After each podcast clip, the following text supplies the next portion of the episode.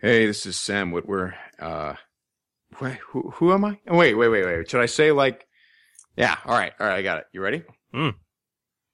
Hey, this is Sam Witwer from Being Human, Star Wars, The Clone Wars, and Star Wars Rebels. And, uh, I never, ever listened to the Order 66 podcast. correctly with the correct amount. D20 Radio, where gamers roll.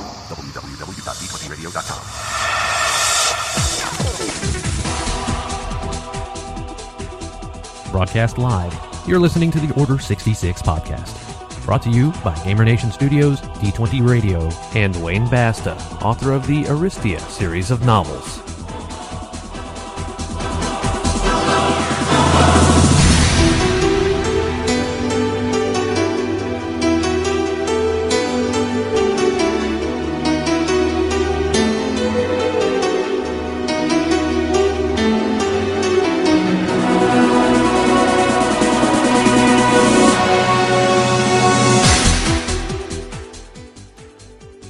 Up, Gamer Nation? GM Chris here, and for those who may be tuning in for the first time, this is the Order 66 podcast, the original podcast entirely devoted to Star Wars role playing, and you are tuning in for episode 57. And uh, tonight, our trio of hosts is flying as a duo, but what a duo it is! Dynamic and dashing and daring, and what other D words that are not filthy can I think of? I don't know. Phil, buddy, what other D words can you think of? Well, actually, I'll be saving those for the uh, build off later, as we will get to. Uh, good evening, one and all, Gamer Nation. You are listening on Sunday, the 12th at 8 p.m. Central, 9 p.m. Eastern, and we have a very entertaining but very busy show today. We we absolutely do. Um, we got a lot to get into and a lot of announcements to kick things off, man. We are going to be covering a well isn't that special tonight for our meat, where by listener request we're going to be getting into the Charmer. Um, and then we have a fair bit of uh, Q and A actually for uh, messages from the edge at the end of the show. And in between there, we have a brand new, we're very excited um, uh, moderator episode for you guys, uh, which um, uh, Ben has provided, and can't wait to, to get that out there. So, Yep, little business to catch up on after the extended Sam show last time. oh, good lord, good lord. oh man. Well, you want to get right into announcements, man? Yeah, let's get going. Let's do it. Hello there.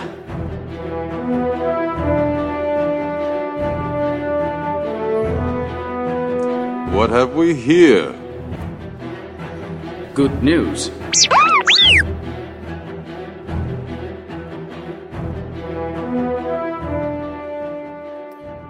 All right. Well, before we get into our first and proper announcements, we do have to bring a special guest on to the show for just a wee bit because we have an announcement that we really want his help to talk about. But uh, uh, Jaspor, buddy, are you on? Hey, what's up, guys? Thanks for having me. Oh, you're welcome, man. We're glad you're here. So, uh, a lot of people may know Jaspor, both from our forums and the FFG forums, as an incredibly prolific and uh, very positive and uh, superb community member for the game. But uh, may not know your real name is, is Steve, Steve Orr, right? Yeah, that's my name. Where are you at in the world, man? I'm in New York, a Ah, little bit uh, outside New York City. Very nice. Another another East Coaster, you and Phil. Yes, indeed. Well, we're glad you're here, and uh, we uh, wanted to bring you on to talk about something very specific, which we're going to get to shortly. But before we do that, Phil, do you want to uh, uh, get the obligatory uh, featured podcast of the week out of the way? Because Oh, it's certainly. it's an important one this time around. Oh, it very well is. Uh, if you haven't been listening to one of D20 Radio's newer members, the Grim Dark podcast, which is devoted to Warhammer 40k, you're missing out. They recently released their 45th episode, The Little Guy, where they dig into only war with special guest Ron Watson. Sorry, Ross Watson. Yeah. Ross chats about his involvement in the Regicide computer game, discussion on the Ratling support specialty with an overview, build, and role playing advice, and the hosts also review 11th Hour and discuss encounter building. This is a great show for fans of 40k. If you don't know anything about Warhammer and want to, there are a few better places to start. The industry seems to think so too, as we're proud to tell you that the Grim Dark podcast has received its second ENnie nomination. Find this and many more great podcasts at www.d20radio.com. Yes, and speaking of ENnie nominations, let's move into some juicy bits of web goodness. Um, you need to know a couple important things about ENnie, ENnie nominations, boys and girls. Um, the EN World Awards, uh, ENnie nomination voting is live. And honestly, at the time you're hearing my voice, you probably only have a couple more days to vote because it ends on July 14th, people. Um, this is today, you know, this is Sunday the 12th. It ends on the 14th. You need to head to www.ennie-awards.com to vote. Not only has the Grim Dark podcast been nominated, this is number two, but so has friend of the show Christopher West. Uh, two products of his, the Distant Outpost collection, incredible maps he released earlier this year, um, and his work on Numen, or excuse me, last year, um, and his work on Numenera. Um, both those projects are on the list for best cartography. So, Grimdark Podcast, strong member of the D20 Radio Network, and friend of the show and D20 Radio sponsor Christopher West are all up for ENnie awards. So head to www.ennie-awards.com to vote, please. Um, it's all good. So I- I'm kind of Phil and Steve both, man. We we got some FFG news we want to talk about really quick as well. I mean, Steve, have you been keeping up on uh, the the most recent articles and announcements? Uh, I saw the one on morality, and then there was oh the Guardian book, right? Oh yeah, oh yeah. Yeah.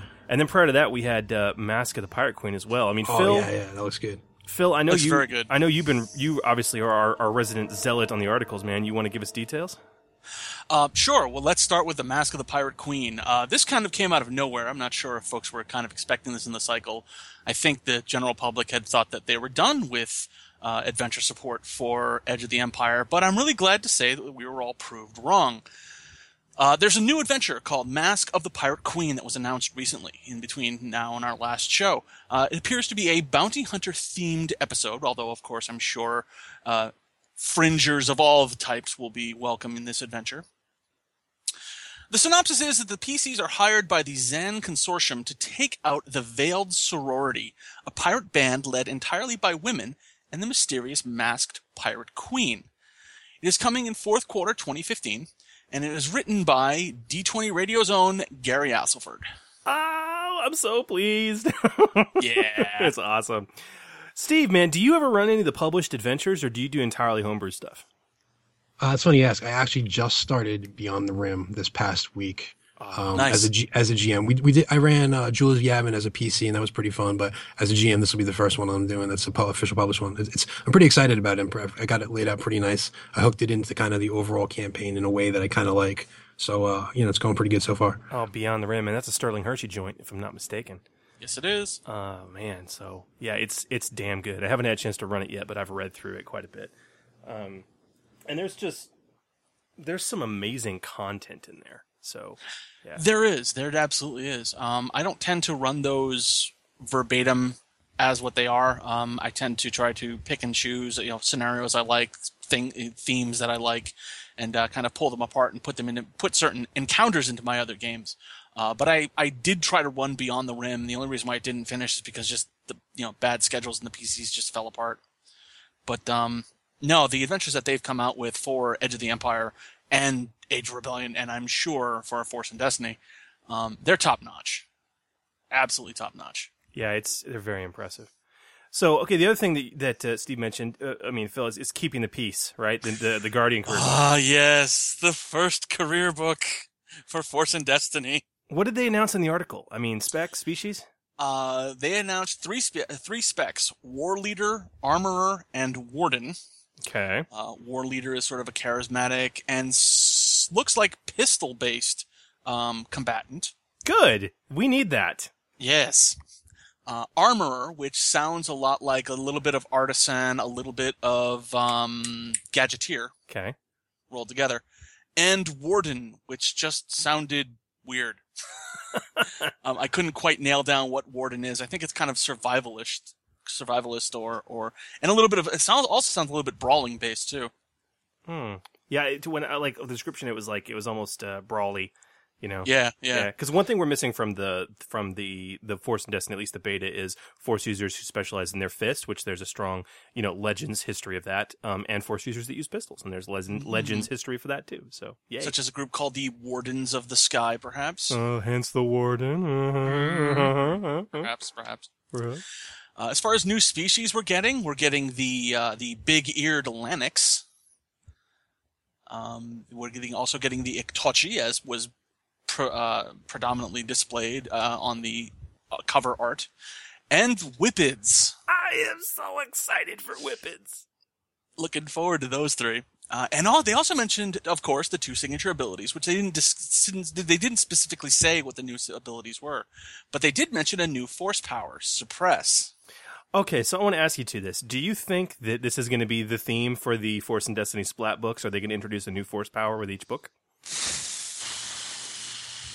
I'm Well- gonna, ha- I'm gonna have to say yeah. Yeah. Yeah, I was going to say the same. I mean, they're kind of setting a precedent here. It'd be weird if they did it in some of the future books. Yeah. Yeah. It would, yeah, it would be odd to have a force power in this book and then like another force power. No, no other force powers appear in other career books. That would just be odd. Yeah. That would be odd. Um, and did they give an announcement, a date on it?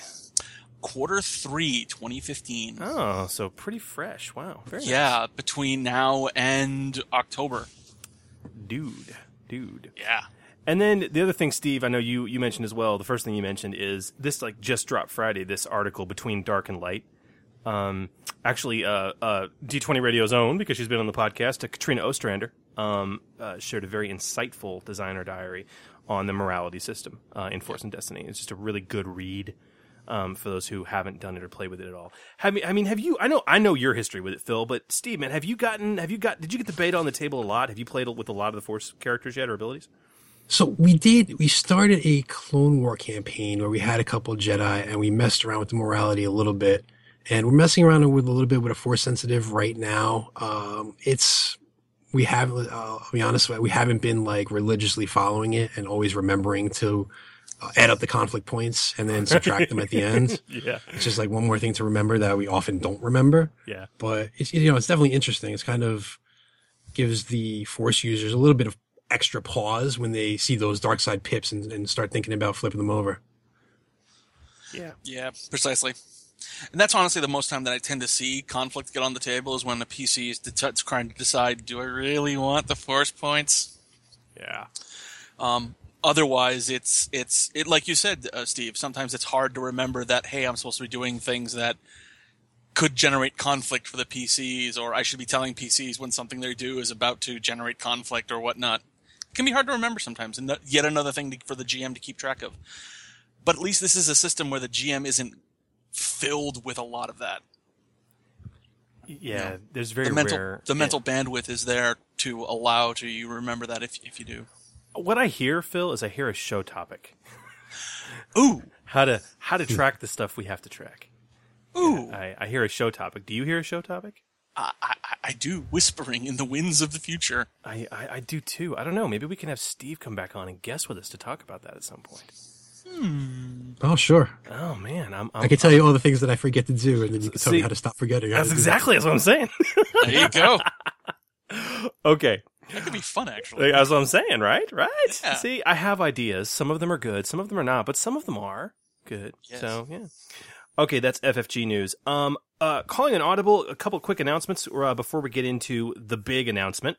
Sure. Um, the Science Asylum. This is an odd announcement, but I've, I've just got to share it. If, if you listeners are not aware of the Science Asylum vlog slash YouTube channel, it's pretty cool. Um, you know, it's like six, ten minute videos. They use science to explain things and basically help you win arguments with your friends with science. Um, why am I telling you all about this? Because one, it's a cool vlog. You should go check it out. But two, tomorrow, July 13th, they are going to post a new video where they are going to explain with science how Han Solo could do the Kessel run in less than 12 parsecs.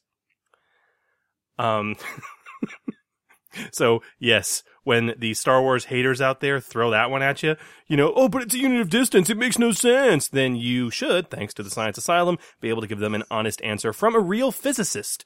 So there, and I just wanted to share. it makes that. sense because science. because science. Um, so bitches. Bitches. Uh, most of you who are hearing the sound of my voice at this point in time uh, on the on the cast, uh, probably this this has probably gone live. So head to www.scienceasylum.com or search for them on YouTube tomorrow um, on the 13th to catch what will surely be an awesome vlog. And it's it's badass. Now, before we get to our lengthy announcement, a couple other quick things. Um, Kickstarter glory. Um, Chris West Forsaken. Uh, Steve, have you seen Chris West's Kickstarter, man? For, Uh, Maps of seen that one. The, dude, the new one, it's up over ten grand at this point. Wow. Um, I mean, I'm I'm look I'm looking at it right now, and honestly, guys, you know, Chris West has been a longtime supporter of the network and a friend of the show. You've only got three days left from the from from the time of this live recording to pledge before it ends. All right, so uh, honestly, it it's it's gonna end on Wednesday. Um, and for 27 bucks, you can get two double sided maps at this point. All the maps have been unlocked. They've actually unlocked reprints of two of the earlier maps if you really want to. Forsaken Lands 1 and 2, pledge extra to get those maps. And every uh, backer is automatically going to be receiving for free some bonus terrain tile cards as well. These maps look amazing. Um, head to Kickstarter and do a search for either Christopher West or Maps of Mastery or Forsaken Lands to pull it up, and, and you can you can pledge and get yours before they're going to be gone. Because the way this tends to work is he does his prints and they sell out like in a matter of months. I mean, he usually sells them almost all at Gen Con and then the rest within a few months. So if you want to get your hands on these, they're pretty freaking amazing. Yeah. Um, I, I've been using West's maps ever since I really discovered him years ago. yes, yes. Um, man, I don't think I've ever run a Saga game that did not include one of his maps per session. I don't think I've run an FFG game that hasn't included one of his maps per session. Oh, well, same, same. I'm, ju- I'm just Oh, yeah. saying that you know Saga came out 2007. yeah, Uh, he was doing, he was working for WotC then. I don't think I have ever played a Saga game or a Star Wars game since that hasn't had his maps in it every session. yeah, they're just too beautiful. And we have another we have another Kickstarter too, Phil, right? From Reaper. Oh yes, Reaper Bones three, as if their last two weren't successful enough. Um, our good buddies over at Reaper uh, have kicked off uh, their third Bones line, which is basically their great conversion of taking some of their popular metal miniatures and converting them over over to a lower cost plastic miniature. Uh, these miniatures are great. They don't require priming. You can start painting on them immediately. Um, within the first day, they were already at seven hundred thousand dollars and had unlocked all sorts of bonus minis for the core vampire set and various other add-on goodness. Um, they're unlike the previous bones, they have a shorter uh, bidding window for this. This one ends on July 25th. There are lots of good minis out there to use for Star Wars games too, especially the Black Corsairs, who kind of look like Terran Marines from StarCraft. Um, very handy for anyone who does any level of gaming that uses maps and want to use minis, whether you're doing it tactically or more freeform, like you know, narratively, like Fantasy Flight games. Um, they're solid minis. They're a great company. They put out a good quality product. So uh, if you want some good minis for and get a real value, head on over there, bid up the vampire, and uh, help me get some more minis unlocked for my vampire set, will you? Oh yeah. Very good stuff. Very good stuff. All right, so minis from their first from their first bone set. I know I've I've got a box of unpainted Bones One minis. So yeah. Now we have the big announcement, and this is really the reason we wanted to bring Steve on to talk about this. The fan generated Star Wars Rebel source book. Um, dude. Um, so Jaspor, obviously you produced this thing. Um, really this fan created source book, really for I guess season one of, of Star Wars Rebels, the- kind of the spark of rebellion. Basically, it is out, man. Yeah, Dude. we're pretty excited about it. Okay, th- this thing is one gorgeous. It's epic. It looks like it was produced by FFG in terms of its graphical quality. Um, but it was written by like over half a dozen hardcore fans and community members, like forum community members. I mean, who who all was involved in this? So I got to start with the person that kind of started this all, John Wisniewski. Uh, you know, it goes by Drathan on the forums, and he kind of started by posting a concept art of a cover, and and it's the cover that you see of the book. And he was like, "Hey, you know, I, I like Rebels. I think it fits well with the system. I created this cover." And like the response to the cover was like so awesome that he kind of was like, "What if we actually put some content behind this? And would anybody be interested?" And you know, I raised my hand. I was like, "I think that's an awesome idea." We kind of gathered a team and. and you know, we got, we put together a pretty good team. So I'll, I'll give some shout outs here for the people. So we got, we got John who did all, pretty much all the art, the cover art, uh, like 95% of the art that you see inside the book with the layout and stuff. Uh, we've got Ash who goes by Mr. Dodger on the forums, was, was writing a bunch of content. Some of the other writers. We've got Warren H. We've got Jager Wright, who you may know his, his blog is around. He, Okay, it's actually it's so it's Jaeger Grita, there you go. See, and Thank we you. we've met him. He's from Norway, and he actually Yes. he actually came down to Dallas for Gamer Nation Con in March. So yeah, Okay, thanks for the Stand-up correction on the pronunciation. dude. Yeah, he's it's it's it's Alden. He's a badass dude. Yep, yep. Uh, also, we got Rasak Rakesh, and I'll probably mess up the pronunciation of this too, but Deja. But yeah, that's pretty good much to that's the team. That's the team. We, uh, you know, we, we were pretty lucky. We had a pretty team, a pretty good team that was really enthusiastic about it, really dedicated. I mean, just to see something like this through, you know, over the course of about five months and, you know, turn out the amount of content that we did was, was, uh, you know, we was pretty excited about it. So shout out to those guys. You know, everybody really contributed, really happy to, with the final product. And, uh, you know, we're talking about doing something else next. You know, everybody's really happy with the response so far. And we're, we're already thought, I won't give away any, uh, any tips yet what we're working on, but we've got some ideas. There was an outline that was just emailed around yesterday that's looking pretty good for something new. Okay, so I was talking to um uh, when this dropped, I was talking actually to Keith Kappel. Yes. Um, you know, and he and Ryan Brooks, you know, the duo that is was Fandom Comics basically, which produced those redonkulous uh, of the same quality of what you have done supplements for Saga Edition, and they are both now freelancers working for FFG. Yep. Um, he his praise of this should make you glow, man. He was just like he was. He said this is incredible, and he said the fact that you guys were able to do this via forum community is is like is impossible. It never should have happened. it's like it's like herding cats. Um, yeah, there was a little bit of cat herding involved, but it wasn't too bad. Uh, so that's just ah, that's just so wicked. So okay, what what can what can players out there in this fan generated source book find? What what what what kind of stuff did you put in there? So what we tried to do, and I think we captured the spirit of it pretty good, was took a look at the official books that FFG put out for the settings, specifically the Corellian one and the Hutt one, Yeah, so Sons Right. of Sons of Fortune and um yeah, gotcha, gotcha. and Lords of Nal Hutta. Lords yeah. of Nal Hutta, yeah. So we looked at that and we were like, okay, we're pretty much going to emulate this chapter setup, this style, this sections, and and we, I mean, I don't know if it, it detracts from it to say we copied the the you know the the outline, but that's pretty much what we did. So we've got you know the first section kind of talks about uh you know just what the con what the the topic is the rebels and talks about uh Loth Lothal, which is where a lot of the action in season one takes place, and goes into really in-depth stuff about the different parts of Lothal and uh, you know areas. It talks about bars. It talks about dark alleys. It talks about uh, critters that are roaming the sewers. Um, then after that, we talk about the Empire a little bit. So on the flip side, we're looking at the Empire. We go into a little bit about the different adversaries. Um, oh yeah, I should, I should mention the rebel part. Uh, we statted out the crew, which is probably from the feedback so far, so far, statting out well-known characters is the biggest point of contention with the community.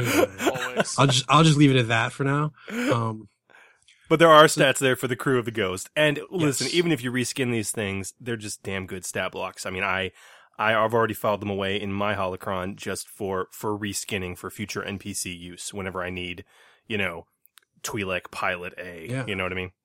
It's true. Yeah. And then chapter three is the player options thing. So we've got the new two new species. We went with Lasat, which is you know Zeb's species, and then it was kind of a little bit back and forth what we should do for the second one. We finally decided on Mandalorian for Sabine, um, and we kind of had the precedent of doing a very specific human from the Corellian human that was in the Sons of Fortune book. Yo, yeah. So we, we were like, we felt like we could get away with it since they did it. Well, well Um, like, well, the fact that they did that was pretty contested, and a lot of fans don't like that. But the fact is, Yeah. they've done it, and they've so they've opened that pattern, and you know they're going to do it again. Yeah. So I think I I think you know considering that you're following the schema that FFG has set forth, I think that was a wise decision. yeah. And we, we, we kind of, to be honest, we kind of struggled on, on other species. So it was kind of like, we, we, we played with the Inquisitor species a little bit, but it didn't quite feel right as a PC species. Yeah, the Um, Utapau. Yeah, is, yeah, is that he, one. Is he is he a Utapau? Yeah, he, He's an he- Utapauan. He's an Utapauan. Yeah, he is. That's right. Yeah, so those are the two we went with. And then we've got, you know, the, the new weapons, uh, new armor, uh, the Ghost, which has actually got a lot of good feedback. The, the V, V, let me get the model right, VCX 100. So we had a, a pretty good discussion back and forth trying to figure out what the stats on that were. Actually, I believe you had, you guys had one of the designers on talking about it at one point and statting it out kind of on the fly. We did. We had Sam Stewart on the show Yeah. and stat that out on the fly at one point, and we came up with different options for how it might be statted too. So yeah, Yeah, yeah. Yeah. So we lis- we actually listened to that and put that in our little spreadsheet of possibilities and things to consider and compare it about, kind of picked and choose and debated and come out with a consensus. That's awesome. Uh, it was, that, that one was an interesting one because we definitely had, we wanted to kind of get it right and, and, you know, get everybody's input and, you know, make sure that it felt right. Um, and then the chapter four, which was actually my favorite, my favorite section was the modular encounters. We got a bunch of different modular encounters there. Some of them very, very specific to what you saw in Rebels. Some of them, uh, maybe a little stretch to connect it to Rebels, but you know, it was just kind of ideas that we had and wanted to flush out a little bit. Sure. So to me, me personally, I mean, listen, it's the stuff on adversaries, or rebel cells was really cool. Like new species, new gear, weapons, awesome stuff. For me, the most amazing thing you guys delivered that I just personally will get the most use out of in all my GMing is those modular encounters. They are beautifully done. Um, they're very well designed, and even those that are very specific to the show can be reskinned very easily with a few minor name changes. Yeah, and that was it was that was absolutely just completely brilliant, man. Bravo.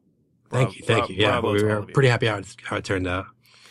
Um, so those of you who are listening to this, you may be saying, "Well, God, this sounds incredible. How can I get my hands on this fan-made source book, this this PDF?" And uh, honestly, uh, you know, Steve, you were kind enough to reach out to us here at D20 Radio. Um, and we are proud to announce that D20 Radio is going to be hosting, or is already hosting, this document. Um, if you head to d20radio.com, you will find the announcement uh, and the article for it, which will take you to the page where you can you can just just click on it. And if you want to, if you don't want to to to mess around, you can simply go um, uh, to uh, d20radio.com slash rebels, and that will take Actually, you, sorry, one correction. It's rebels.d20radio.com. Thank you. I said that incorrectly. Yes. rebels.d20radio.com. Thank you, Steve. Yep. Um, so if you head to rebels.d20radio.com, that'll take you directly to the download page. And um, you guys are, are making adjustments and edits to that at, that document as they come. Um, and you've already we you've already made some. We've already posted an updated version of it after the original announcement as well. So yeah, I mean, so we kind of knew that there'd be at least some stuff that the community would find, even though we had crazy amount of people looking at it. Actually, I got to give a shout out Brad Knowles too. He he helped us beta test it, and he went over the thing with like a magnifying glass. And uh, I, I, don't want to tell you the number of things he found, but it was on the order of dozens. um, sure.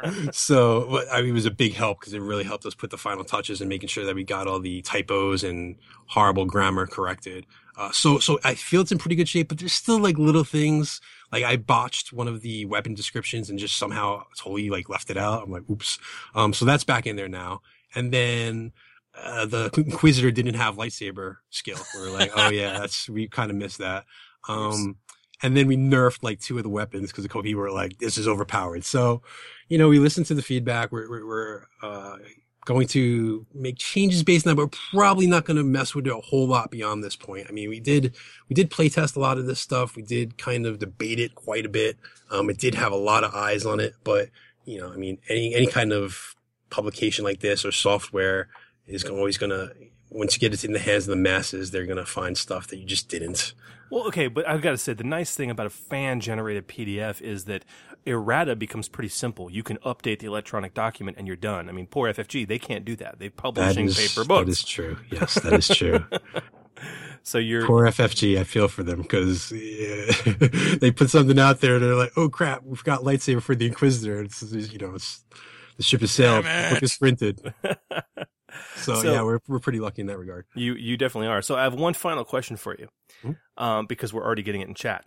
Um, some of our listeners and fans out there, if they want to get involved in the next project and maybe uh, take their chops at contributing, what's the best way for them to reach out to do that?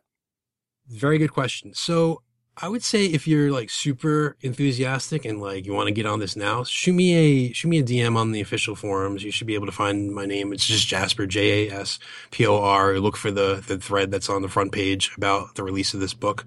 Um, if you're like I don't know, want to kind of just wait and see what's going to happen. We'll probably post a thread in the next week or two asking for anybody else um, that may want to help out because we do have a lot of ideas kicking around and the, the team is good and dedicated and prolific, but it still could probably benefit from a couple more people. Okay. Uh, there's a lot of people doing a lot of work to, to get this all done. So yeah, I mean, definitely if you're, if you're down to, and we could use everything. It's not just, you know, it's, it's writers, it's proofreaders, it's copy editors, it's if you want to do some art type stuff, um, whatever you want to do, yeah, you know, hit, hit us up. We can definitely use the help, and uh, it's pretty fun. We have a pretty good team. Dude, okay, so so folks, if you're interested, of course, head to the the FFG forums at fantasyflightgames.com and you can click on community and forums to get there. Uh, what for people that are looking for the announcement of the next project, what is the the meta forum you're likely to be posting that in? Because obviously there's a lot of forums for the various games. Um, oh, it'll it'll be the Edge of Empire one. It'll yeah. be in the Edge of the Empire one. That seems to be the main one for FFG yeah, stuff. So, yeah, yeah, it seems to be the main one. It seems, seems, to be the main one. So that's that's excellent. Of course, you can head there, uh, register, and uh, obviously uh, uh send a message to Jaspor as well. So. Oh, you want me? Can I plug my Twitter too? They can hit me up that way. Oh, damn right. Yeah, please do. Yeah, so my Twitter, if I remember what it is, it should be at Agent Jaspor. At Agent Jaspor. Love it. Love it. And of course, guys, again, if you want to see this amazing work, you can head to d20radio.com to find it. And while you're at d20radio.com, check out the best gaming blog this side of the Kessel Run. Uh, d20radio.com is your source for the best gaming advice, articles, reviews, and fan generated content on the web, all written by members of the Gamer Nation, just like you. In fact, just this past week, um, our editor in chief, Wayne Basta, treated us to a, a phenomenal interview um, with Christopher, the aforementioned Christopher West. Um, so that was really nice. And some other really exciting stuff we have on the docket, aside from this amazing, you know, hosting of this incredible source book. Um, an interview with the eponymous Leonard Balsera. Um, of Fate fame, for those of you who are fans of, of the Fate system or the Dresden Files game specifically, um, is going to be uh, engaging in an interview to talk about some of his more recent stuff. Really excited to read that. So, huzzah! Um, lastly, Steve, do you, uh, do you do you go to Gen Con at all? No, I have not been to Gen Con. It's Mecca, man. Phil will tell you, you got to go at least once. At least once. at least once.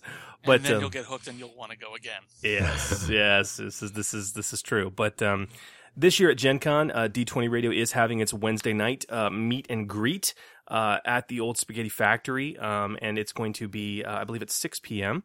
Uh, but the registration for this is filling up, and we have to have our final numbers to the venue by Wednesday the 15th. So if you are going to be attending Gen Con, or you think you're going to be attending Gen Con, and you would like on Wednesday night to come hang out with other D20 radio listeners and hosts uh, and special industry guests that are going to be there and developers, and they're all going to show up, and we're going to have a great time, and you want to see people, you need to let us know that you're going to be there so we can get your name on the ticket um, you need to contact GM Dave ASAP. You can do this in a couple ways. Uh, the easiest way is, of course, to head to Facebook um, and the D20 Radio group, where you can uh, find the event in the group for this, and you can just accept it, sign up for it. Um, the other thing you can do is email GM Dave. Uh, that's gmdave at d20radio.com. Um, and you know, if you're in the Facebook moods, it's the easiest thing to do. You can stay in the know by following us at D20 Radio, um, uh, that that group on Facebook for news and podcast info on a regular basis. And you can also follow us on Twitter. I'll plug my Twitter account at D20 Radio, uh, where Phil, Dave, myself, and several other industry notables are all retweeted. We post and tweet show info and announcements regularly. So superb. I am just so tickled by this this this source book, uh, Steve. Man, this is this is great stuff. Thank you so much for coming on to chat with us about it. No, th- thanks for having me. I mean, thanks. We're really excited to have it out there. Happy that the community is enjoying it so far, and really appreciate that you guys had me on to like promote it a little bit more. And I'm glad that you guys liked it too, because you know, uh, I'm happy. I'm just happy. well, kudos are deserved. So thank you so much. Thank you very much.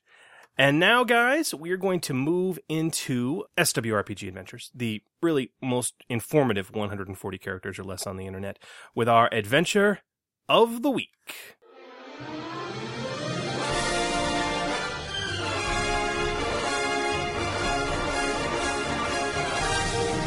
Welcome to Star Wars Adventures of the Week, brought to you by SWRPG Adventures on Twitter this week.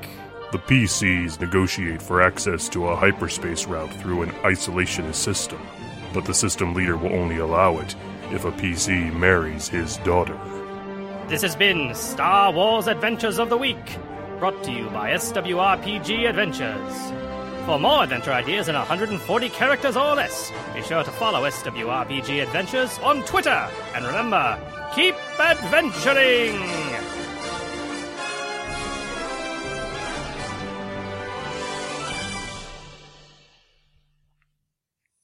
I like that one. That was a good one. How do you play that out? And do you make her homely or really hot? Okay, but innocent. Do you do a saffron situation? Oh man, you gotta. You, you could run both ways. Oh, As a matter of fact, if you're really mean, you run it one way, and then like a year later, you run it the other way.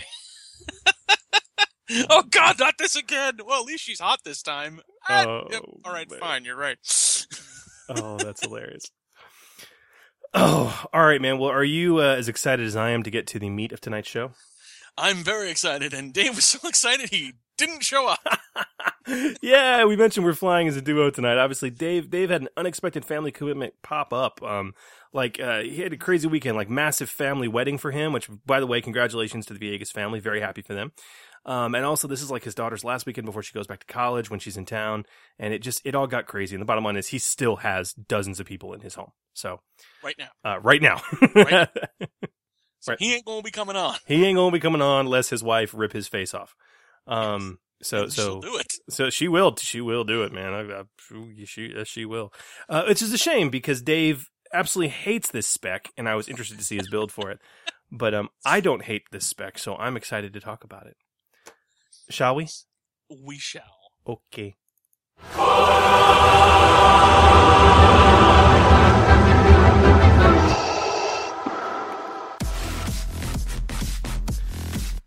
Ah. So, as we like to do, um, and you guys do seem to love so very much, we're going to be returning to the recurring show topic segment of Will Isn't That Special, where we take a hard look at the specific specialization from the game and we tear it apart, we play with it, we talk about how to use it best, and then we take our advice to task and our very own build offs for the specialization. And tonight, by listener request from Bel Iblis, 12th Knight, Zarissa, and Darth Omnid, we examine the Smuggler's Charmer specialization. Um, now, Phil, correct me if I'm wrong, this was presented in Fly, Fly Casual. It was. It was. Um, and the Charmer is kind of the socially focused smuggler option. It is. Uh, many have hailed this as a one trick pony and socially focused to the point of almost atrophy. Is this the case, or is this spec more than it seems? We are going to do our very best to find out. So plaster on your million dollar smiles, Gamer Nation. Fasten your capes tightly and grab your Colt 45s because we are about to charm it up tonight on your Order 66 podcast. And what makes you so special? In my book, experience outranks everything. Great kid! Don't get cocky! I'm looking forward to completing your training. I don't know where you get your delusions, laser brain. I will be the most powerful Jedi ever. Well, isn't that special? All right, Filbert, talk to me about the Charmer, man. Well, the Charmer is a bit of an odd spec. Okay. Well, now, despite a career skill of deception, no one can really call the smuggler a devastatingly social character. At least until this book came out. Right. So, for those following along in your storybooks at home, tonight's specialization can be found on page 26 of Fly Casual, the career book for smugglers. Now, playing a charmer. What are they about and what do they care about? Mm-hmm.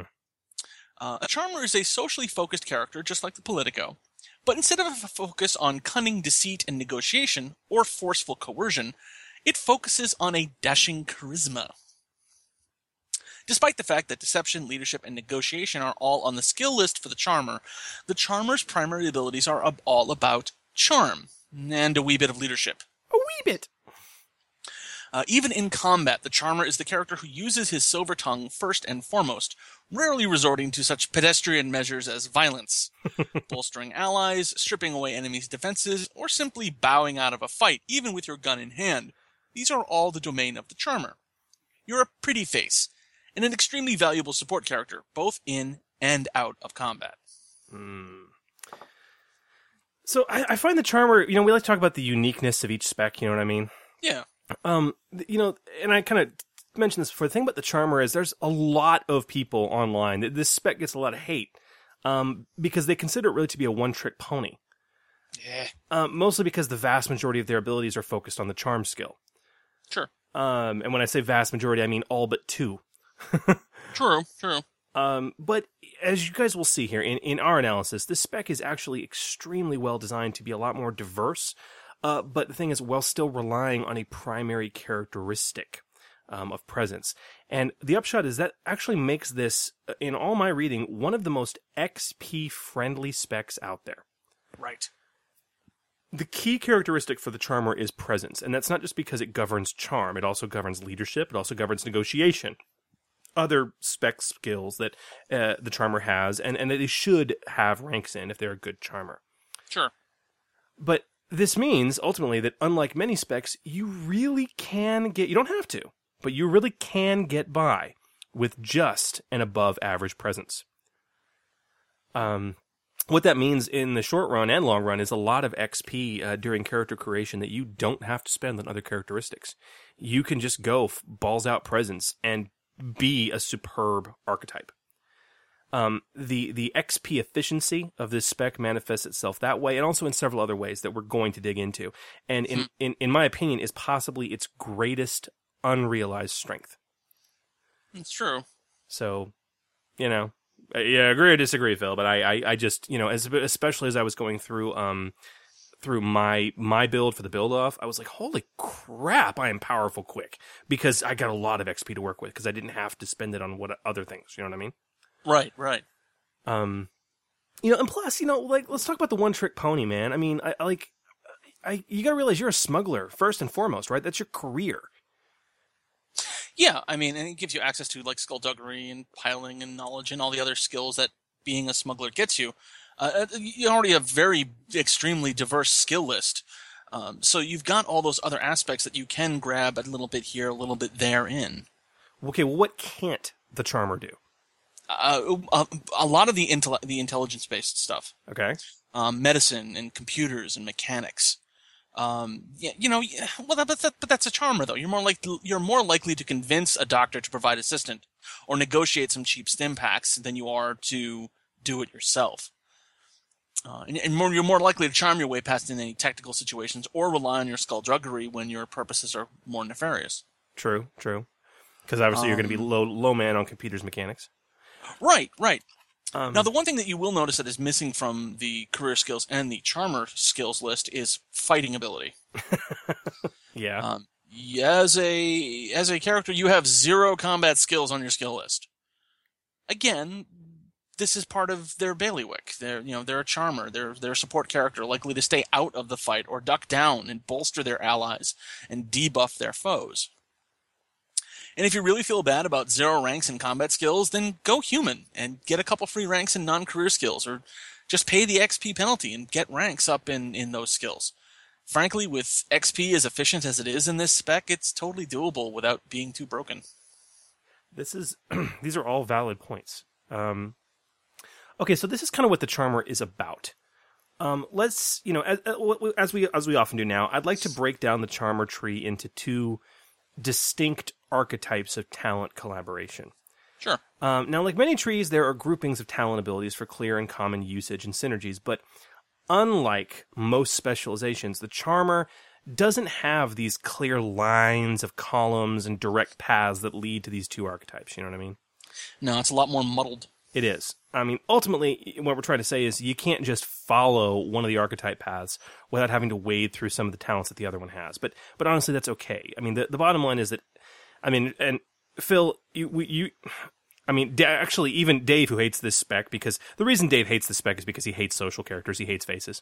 Mhm. Um, but when when he was preparing for this, he he messaged me. He's like, "Oh my god, this talent tree is amazing." he said he said he said there's there's not a useless talent on this tree, and there really isn't. And every single talent in this tree is useful to the charmer. It's ridiculously useful um, tree, all in all. So as we talk about these archetypes, understand we don't intend for you to focus on one set of talents and not the other. Um, it- It's really not possible. It- It's just as we talk about this, it's really an easy way for us to group out the talents into their common uses during play. So there, there is that. Um, Phil, you want to hit us up with the first archetype, man? Sure. Uh, the one that we came up with first was the sharp tongue. Um, this is the first archetype and is all actually about combat. And that may seem strange, as we've discussed. This isn't a combative character. The sharp tongue is about leading a party into combat and buffing them, along with using social abilities to debuff the party's foes. Um, inspiring rhetoric and improved inspiring rhetoric at 5 and 10 XP at the top of the tree. Uh, correct me if I'm wrong, isn't this the cheapest that you will find these two support talents in the whole game? We we talked about why this is such an XP efficient spec. This is the cheapest you will find these talents in the game. One on top of the other, it's ridiculous. God, then that means there's no reason you can't have both of these at beginning character creation. Correct.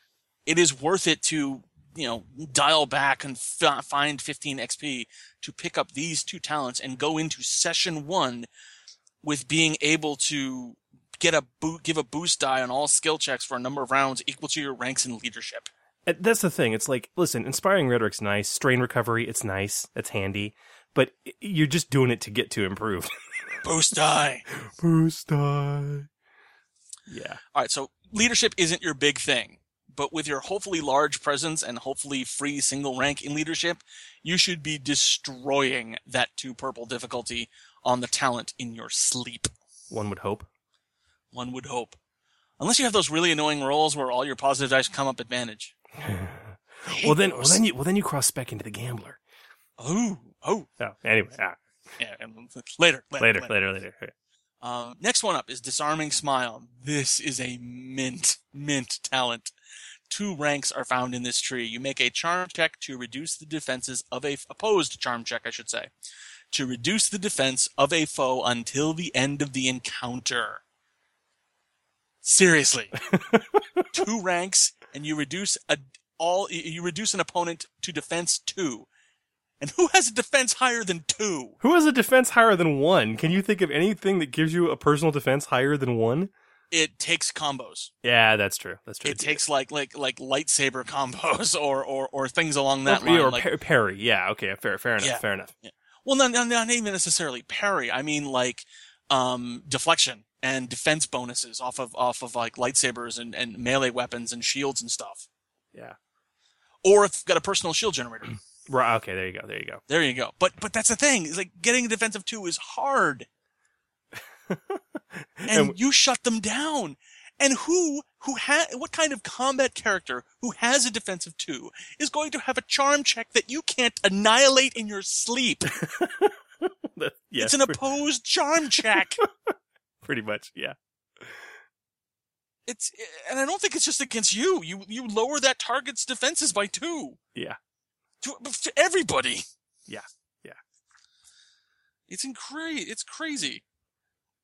Yeah, it doesn't say anything about, you know, your attacks against them. It just says, if you succeed, decrease the target's defense, melee and ranged, by a number equal to the character's ranks in Disarming Smile until the end of the encounter. Yeah, it is. It, this is a party help tool. What's up? What's Boom. up? Get him, guys. Would you like a Colt 45? Perhaps a DL 44. so moving on from there, the next one is uh, next talent that that fits this build is work like a charm. Works like a charm. Uh, the versatility of this talent is myriad, but as a part of the sharp tongue archetype, it lets you use your boss presence once per session to fire that blaster or throw a punch like a boss when you absolutely need to. Yeah. By using your presence rather than the characteristic linked to that skill. Yeah. Yeah. you just got to use that presence of five to hit somebody or to or to disarm a bum. There you go. There you go. Um, then of course you got the standbys: grit, intense presence, resolve. You know, you get your increased strain threshold, strain reduction, and strain recovery. Very combat-esque focused. Where, though it's worth noting, that's all. These are also amazing for social combat as well. Yes, and now that we have rules like codified rules for social combat that rely on strain in Desperate Allies, Yep. It, it matters. And finally, don't shoot. Uh, the key ability of the tree. This 25 XP talent gives you the once per session ability to make a hard charm check and just opt out of combat for the rest of the encounter. as long as you don't make another combat check yourself, that means you can boost allies, you can debuff foes, and all the while, no one will shoot you. it, that is, it's it's almost broken. Yes. It's it's almost once per session helps. once per session makes it not broken. Um, Yeah. but it does say it's almost. But it, it, I, I understand. It's, it's a bottom tier talent. I get it. Um, dude, That that's crazy. Boost allies, debuff foes. And you're just like, you know, you look like, oh, don't shoot. But hey, I'm going to distract you so that my buddy doesn't have to deal with your annoying defenses. Pretty much. Go get him, guys. Boost dice for everybody. Ex- Hey, I'm not attacking you. Don't hit me. No, no, I'm not with them. I'm not with them. My God, what's wrong with you? Here's your shoe untied. Hey. Yeah, it's it's incredible. Yeah. okay, so that's our first archetype, the sharp tongue, So what's the other side of it? the smooth tongue. Oh, Um, you know, you have a smooth tongue. Uh, so this archetype is all about the non-combat social maneuvers. Um, having said that, realize that most of these talents that I'm going to talk about will aid the charm checks that the sharp tongue makes while they're in combat. Okay. all right. But unlike the sharp tongue, these talents also have strong use outside of combat as well. Um, kill with kindness, plausible deniability. Um, you know the standby social talents that remove setback dice. Uh, Sure. Two ranks of kill with kindness for the for charm and leadership are really just essential to this build. Uh, the one rank of plausible deniability is weird to me. It's kind of odd. It's almost like, yeah, you got deception on your skill list and you're a smuggler, so we got to give you at least a rank of plausible deniability. Um, because I mean, that's the thing that, despite the fact that it's on the skill list, this character is not a deceiver. Okay. Um, True. I mean, by common actions, they're they're just not. They don't have any abilities to boost that aside from this one little talent, and they don't even have coercion on their skill list. So, you know, I I'm, I'm confused by plausible deniability, but you know, I I get it. Probably to give Charmer a little more skill synergy with Scoundrel. It- most likely, that's exactly exactly what I'm talking about. So after uh, you, know, you got you got ranks in kill with kindness, you got a rank in plausible deniability. After that, smooth talker, um, up to two ranks here. Uh, we you know, and Phil, last episode we talked about the versatility of this talent uh, or talents like this. You know what I mean? The whole spend the triumph to gain successes thing. Yep. Um, equal to your ranks in smooth talker. Uh, this can make the difference between simple success and failure. I mean, yeah, triumph's fantastic, but if you're going to fail the check, do, would you rather just forego the? You know what I mean? Right. So uh, th- that's it's incredibly valuable. Let's Uh, see. I could have something interesting happen, or be successful, or be successful. Hmm. Now, obviously, my group might go for the interesting thing, That's true. but it comes and goes. Um, the other thing too is it's not just success or failure. The number of successes can often be used by GMs to determine degree of success Oh, or, sure. or the amount of time it takes to to to accomplish something. Um, so especially in a social arena, that can that can matter. It can help. Um, up next is congenial. This powerful, almost stupid powerful talent has two ranks in the tree. Suffer strain to downgrade the difficulty of a charm or negotiation check you make, equal to you know your ranks congenial. You suffer that many strain, you make that many downgrades, or upgrade the difficulty of a charm or negotiation check that targets you. Um, this talent can make you just an absolutely monster social character. Mm-hmm. I mean, um, I mean, not only are you, do you probably just have a boss charm check on its own, but you can just reduce your difficulties with some strain. That is, or downgrade your difficulties with some strain. That's absolutely huge. You do want to make sure though that you have a decent strain threshold, and I do got to give some writing and development props here because the inclusion of of grit intense presence resolve makes you a more strain savvy character. You know what i mean? Right. You need to hug that right side of the tree if you're going to start using congenial a lot. a lot. Yes. Yes. Um and lastly we have natural charmer. Uh you know once which is uh, which is an, a talent we've seen before. Once per session you can reroll a charm or deception check and then dedication because your presence could always get better right? Mm-hmm. uh-huh. So that's kind of how the talents break out for this particular spec but like we do let's let's move beyond the pure specialization phil and let's talk about cross specking into other options that are good for either either thematic or mechanical synergies Because no one stays in one career spec. no one stays in one career spec Ah. Not for long, anyway. no not for long no So, naturally, the one thing we want to compare this spec to is the other specs within the smuggler career. True. Uh, they're the cheapest to move into, so there is there any strong synergy? What is odd is that the charmer is a bit of an odd man out for the smuggler. There's nothing super strong to pair it up with with the other specs, but l- let's make some notice. Let's make some notable notes.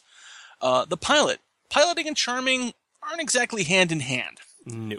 But it is worth noting that the pilot has the 5 XP Let's Ride, followed by a 10 XP Rapid Recovery. And being able to jump into a cockpit or onto a mount when your charm fails is handy.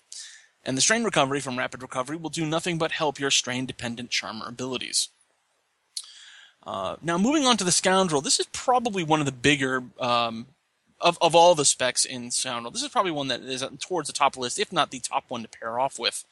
Uh, there's some strong early synergies here, specifically with a 5 XP rank in Rapid Reaction and multiple ranks in Black Market Contacts, since the Charmer is likely to be the party face and purchaser. This will help. Uh, the extra ranks of Black Market Contract are buried beneath some fairly useless talents for the Charmer, though. But the first rank is only 5 XP. And if you want to also be the consummate liar, in addition to be the consummate charmer, then this would do far worse than cross-specking. Then you could do far worse than cross-specking into Scoundrel with its three stupid cheap ranks of convincing demeanor. Truth. Truth. Um, moving on to the other, the, the final one from the core book, the Thief. Strangely, uh, as much as I said that the Scoundrel had a high uh, had a high synergy, the Thief probably has the most to offer the Charmer as a synergy build, at least early on. And depending on the type of Charmer you want to make, uh, Street Smarts, Black Market Contacts, and Indistinguishable are all 5 XP in this tree, and all heavily useful for the Charmer. A second rank of Black Market Contacts is only 10, right below Street Smarts. Right after that, you can move into Dodge, great for a Charmer who can't pull off don't who can't pull off don't shoot, and then two ranks of Grit for your strain-dependent abilities. Mm. Let's jump back to Fly Casual. Yeah, because we have we have two other specs like smuggler specs in the very splat book that we're taking our spec from. So what about those? Uh, well, we got the Gambler, also from Fly Casual, and the Gambler is a really solid spec in its own right. For Charmer synergy, cheap early ranks in Grit and Convincing Demeanor, again, if you want to double down with Deceit, those are great, but Second Chances is a solid talent for any spec.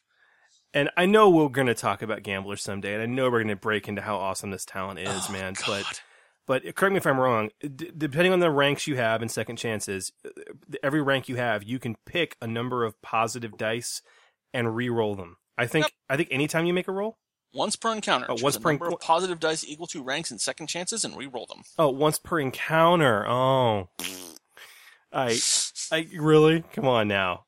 Oh, that's that's stupid amazing. Yes. Okay. And there's three talents in that tree, so Oh God. comedy. Um, but then there's the gunslinger. Yeah. Also from Fly Casual.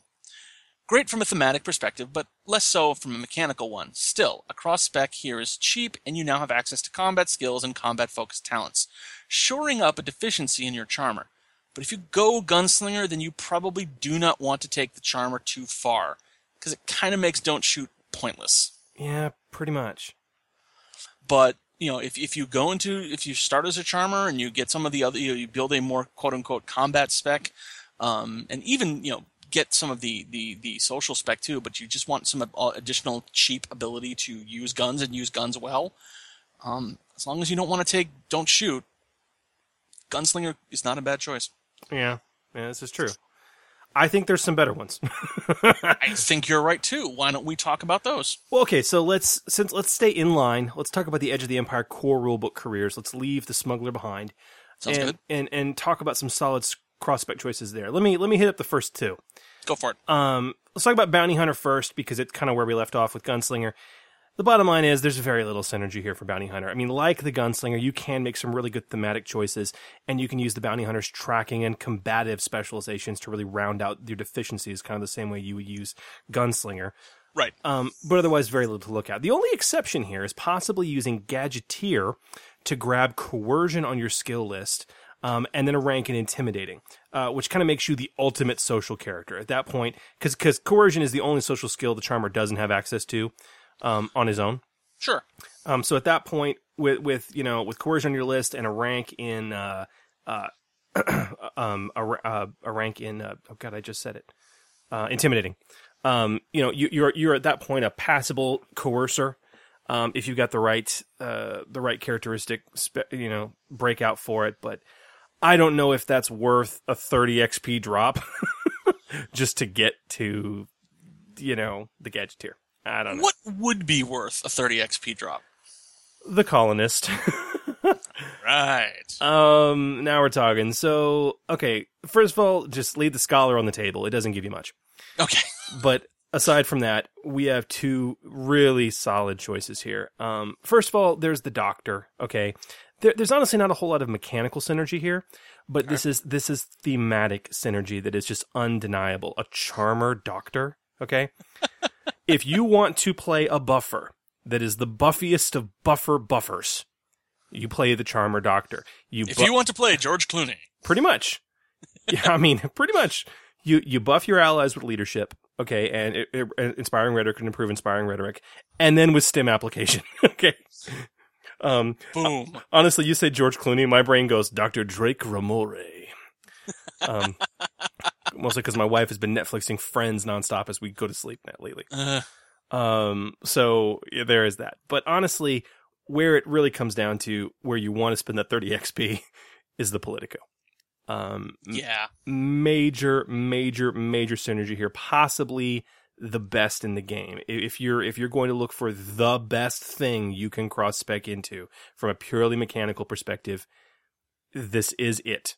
Um, you can live on the left side of the Politico tree. Sure. I mean, everything, just the entire left side. Um, even more ranks in Kill with Kindness, possibly bringing you up to four ranks in Kill with Kindness, and all of the inspiring rhetorics. Now, now here's the thing. you can get inspiring rhetoric and improved inspiring rhetoric so cheaply in the Charmer that when you then cross spec into Politico, you get to skip past those talents in the tree. That will save you 25 XP on your on your way to supreme inspiring rhetoric, which isn't even on the Charmer tree, but is on the Politico tree. Okay, Efficiency. efficiency. This is what we're talking about: efficiency in XP. All right. Um, aside from that, more ranks and grit, steely nerves. It, it's just it's just a phenomenal choice, uh, possibly the best choice out there. If you're going to do a cross spec um, from the Charmer, is into the Politico. Nice. Okay, man. Well, that was that was the bounty hunter and the colonist. What else? Let's keep going in the same book, same order. Explorer. We had a couple strong possibilities here. Um, the Scout and the Fringer offer more ranks of grit and rapid recovery to help your strain dependent charmer abilities. But the Fringer specifically also offers really cheap ranks in Street Smarts, two of them at only 5 XP each, which can really help any party face. True. True. Uh, but the trader is where i the trader is where it's at though.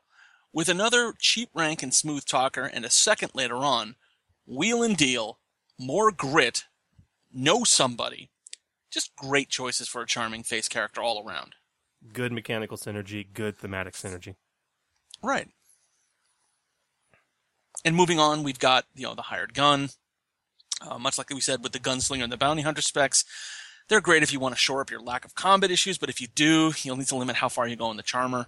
And finally, just to make uh, just to round it out and finish this off, we have the technician.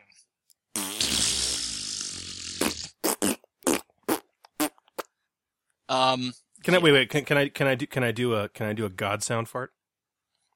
go for it.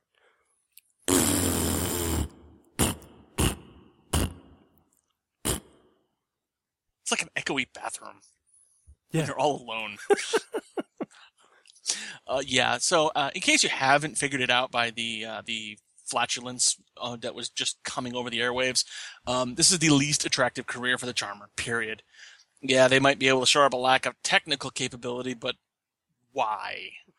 Aside from a couple standalone ranks in grit, this is a poor career coupling all around. It is not in your wheelhouse.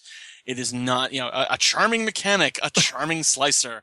Uh, there are better ways to build it. There are better ways to build it. Yes. Yes, there are. Um. What about honorable mentions? Uh, honorable mentions, really quick. Uh, you know, we like to try and stay in in the the book line if we can, because obviously, if you have the Splat book, you most likely have the core book. Um, but really quick, uh, just a couple things in Age of Rebellion core rule book that are worth noting. The commander um, uh, career thematically, there's some really good synergy here with the charming officer type. And actually, if you had um, if he would been on the show, you'd have seen Dave's build was actually a a uh, a s- I believe a squadron leader um, charmer combo. Um, uh, he made uh, uh, what's his name, Captain Williams, uh, Tom Hanks from Save It Private, Saving Private Ryan. Oh, okay. Um, so I mean, so basically, you know, mechanically, if you're building a charmer who relies heavily on that inspiring rhetoric early on, you know, the, Yeah. the with the sharp tongue we talked about earlier archetype, there are some Right. really good options here, and that's kind of where Dave went with his build was, you know, because the Commodore gives you rank in command and commanding presence, which just make your leadership checks easier. And the squadron leader specifically offers more grit, ranks in command, field commander, and improved field commander, which give you even more to do with your good leadership pool. So at that point, you're an amazing leadership check maker and you're an amazing charm check maker. So very cool. Um, yeah. I don't remember if this book was out when we did our Commodore build off, but I think the Charmer would have been the perfect match for the the character that I built the the lead through example inspiring type. I because yeah. it would have been so cheap to jump over and get the uh, the the inspiring rhetoric and improved inspiring rhetoric. Yeah, the book it was the book was not out yet, and Yeah. um, that would have been good one, good good, good one. Um, and lastly, in Age of Rebellion, you got the diplomat. I mean, it's it's much like much like the colonists. There's some good choices here. The ambassador and the quartermaster open up really the same real benefits and synergies as the politico and the trader, respectively. There you go. Um, so yeah, I mean that's that's what I got, man. Any others you can think of from an honorable, honorable mention standpoint? Nothing leaps out, but just as a note for the future, the next time we do this will probably be at least two episodes away, if not three, and we will definitely have Force and Destiny by then. This honorable mention list is only going to get longer, folks. Yeah, yeah, Um, it's it's gonna yeah. I, I, there, there are definitely some some specs in there, like the the um. Oh God, what was it? The Advocate, I think it is. No, Uh, the are you talking about in? in so- Force and Destiny. Yeah, I'm trying to remember. I don't. I Can't don't have it in name. front of me. Oh well. No, in front of Um, we one of we- those A ones. We may. Th- this is getting so insane. We may have to start making the call that we're going to keep it in in in line. You know what I mean? or or just say like honorable mentions outside of book. Pick one. Pick one, and Two we, tops. Two tops. We both get to pick one. Yeah, that might just be the uh, the thing the thing we do. Makes so sense. we'll because because it, they're honorable mentions. They're they're combos that you really need to to consider because they could be devastating. Yes, they could. But Captain Miller, thank you, Joshua, in chat. Captain John H. Miller, Captain you go. Williams, Captain Miller. Um, so very good. So okay, okay, okay. Now we get to the fun part. Um, the build off. uh, so the GMs, as we like to do, will take our own advice to task and create a build, a charmer build. We'll lay it out for you how it works and kind of the XP it took to get there. And then after you're done listening to this podcast or the meet, if you just want to pause, you can head to the d20radio.com slash forums site and find the, the, the boards for Order 66 podcast. And you will find a thread devoted to episode 57 with a poll and you can vote on who your favorite build is. Phil destroyed us last uh, build off. um, and I'm gonna see if I can't outdo him this time around. We'll see. We'll see. And that's what I love about this. I love about this because when I when I when I don't when I lose, I'm like, oh, I gotta do better next time. I need to bring something bigger to the table. And you guys definitely pair up and uh, on your own and and Well, we work together, so we chat about this over lunch. Like, what are you making for the build off? I'm making Bran Stark. That's awesome. I want to. I think I'm gonna make. Uh, yeah. So, yeah, it's yeah, ah. yeah. It, That's why I love these, and thank you everyone who does go and, and vote and gives your feedback because it just pushes us to do better next time. It really does. It really does. I it's Eh. it's one of the more enjoyable things I, I I enjoy getting out of the forums and and these well as that special shows particularly. And and we we were kind of thinking along similar lines, or at least a similar era when it came to our uh, our build off today. I think our two guys will hang out a, should hang out a lot. I, I think they may. So I have a I have an I have an audio intro for your build. Are you uh, are you ready for this? Uh, please. All right, here we go.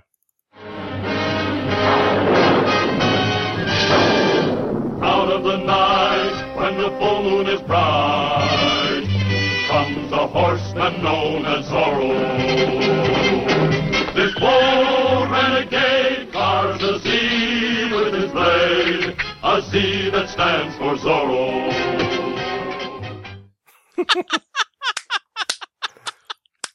All right, so you all you all have probably guessed at Phil's build by this point. Uh yes, my build is a, the the the nobleman named Dom Delvaga, aka the Strat. and if you go on Wikipedia and you look up the Strat, it's this kind of mousy felinoid black creature from some far-flung planet. I had to dig through the monster list in, um, on Wikipedia for a long time to find that name. So they're saying it's it's El Zorro, the fox. Yes, although th- because this character was named years ago before there were Star Wars Rebels, and even still, I don't know if the Loth Cat is, you know, anywhere near as as, as intimidating as the Strat would be. I like I like the Strat as well. It's pretty good. You know, you know. Did, did, okay, I don't want to. I don't want to step on it. Did you get into equipment in your build at all? I did. You okay? Okay, okay, okay. There's a reason. Uh, there's a reason my character put a plus ten obligation for uh, plus 2,500 credits. Okay, well, I'm gonna let you get into it. Tell me, tell me about Dom Delvaga. Ah, yes, Dom Delvaga, a dashing and daring do-gooder who dabbles at being a debutante, but is determined to disarm, dissuade, and dispatch dastardly dirtbags and defilers across the galaxy. You weren't kidding with the D's, were you? I was not. All right, so Delvaga starts as a human because I couldn't find a good race that had good presence without a brawn hit, except for Aqualish, and honestly, that could be hilarious. um, strats- he doesn't like you. but he's a hero of the people. I don't like you either. Uh, his obligation is duty bound. The Strat is a hero of the people who has vowed to help the downtrodden and oppressed wherever he goes. Uh, he's taking a plus 10 obligation hit because he needs the credits. So he's getting 2,500 credits for something you'll see later on. Um, I'm spending 90 XP and buying up presence, brawn, and cunning. I got a bit of a theme here, so I want to kind of stick with it. And honestly, I need his XP elsewhere. Uh, starts with a smuggler. Career skills are coordination, deception, skullduggery, and vigilance. Uh, charm spec uh, skills are charm and cool. And for his human skills, I took melee and survival. And that's another reason to take a human because you get the melee skill, which is important for this build. And and that and survival makes sense for the build too. And uh, you didn't mention it, so the bumping up, uh, although it probably self evident, bumping up brawn, presence, and, and cunning to three. That's ninety XP out of your. That is 90 build. XP, yes. Okay. Okay. Uh, from Charmer, I'm buying Grit, Plausible Deniability, and Kill with Kindness for 20 more XP. Okay. Um, I actually think I may have shortchanged myself 10 XP in this build. Oh, no, no, I didn't, because I, I bought up Obligation to get 2,500 credits. That's right. Yeah, you did. Uh, equipment. Vibro Rapier is a must. and armored clothing uh, uh, as well. Also bought him an all temperature cloak and a grappling hook with synth rope. That rounds out his gear. Um, he got he has some credits left over, but not for anything that really highlights this build. So he's got all of his various Batman toys that he needs, his vibro rapier, which is a must, and armored clothing, which is pretty good for a starting character to have. But does he have a mask? Oh, well, of course he does. it's part of the armored clothing. Uh, advancement. Going, staying in Charmer, we buy up Charm to two. Uh, we get Congenial, Disarming Smile, Smooth Talker, Kill with Kindness, and another rank of Disarming Smile for 55 XP. Good solid build, able to smile his way and lower the defenses of his opponents, who probably have a defense of two uh, if they have good if they have similarly armored clothing with uh, the def- uh, weapon with a defensive of one, because defense one weapons add to your ar- to, to your defense. Right. Right. Um, but we need him to fight better. So we spend 30 XP and cross spec over to Marauder. Oh my.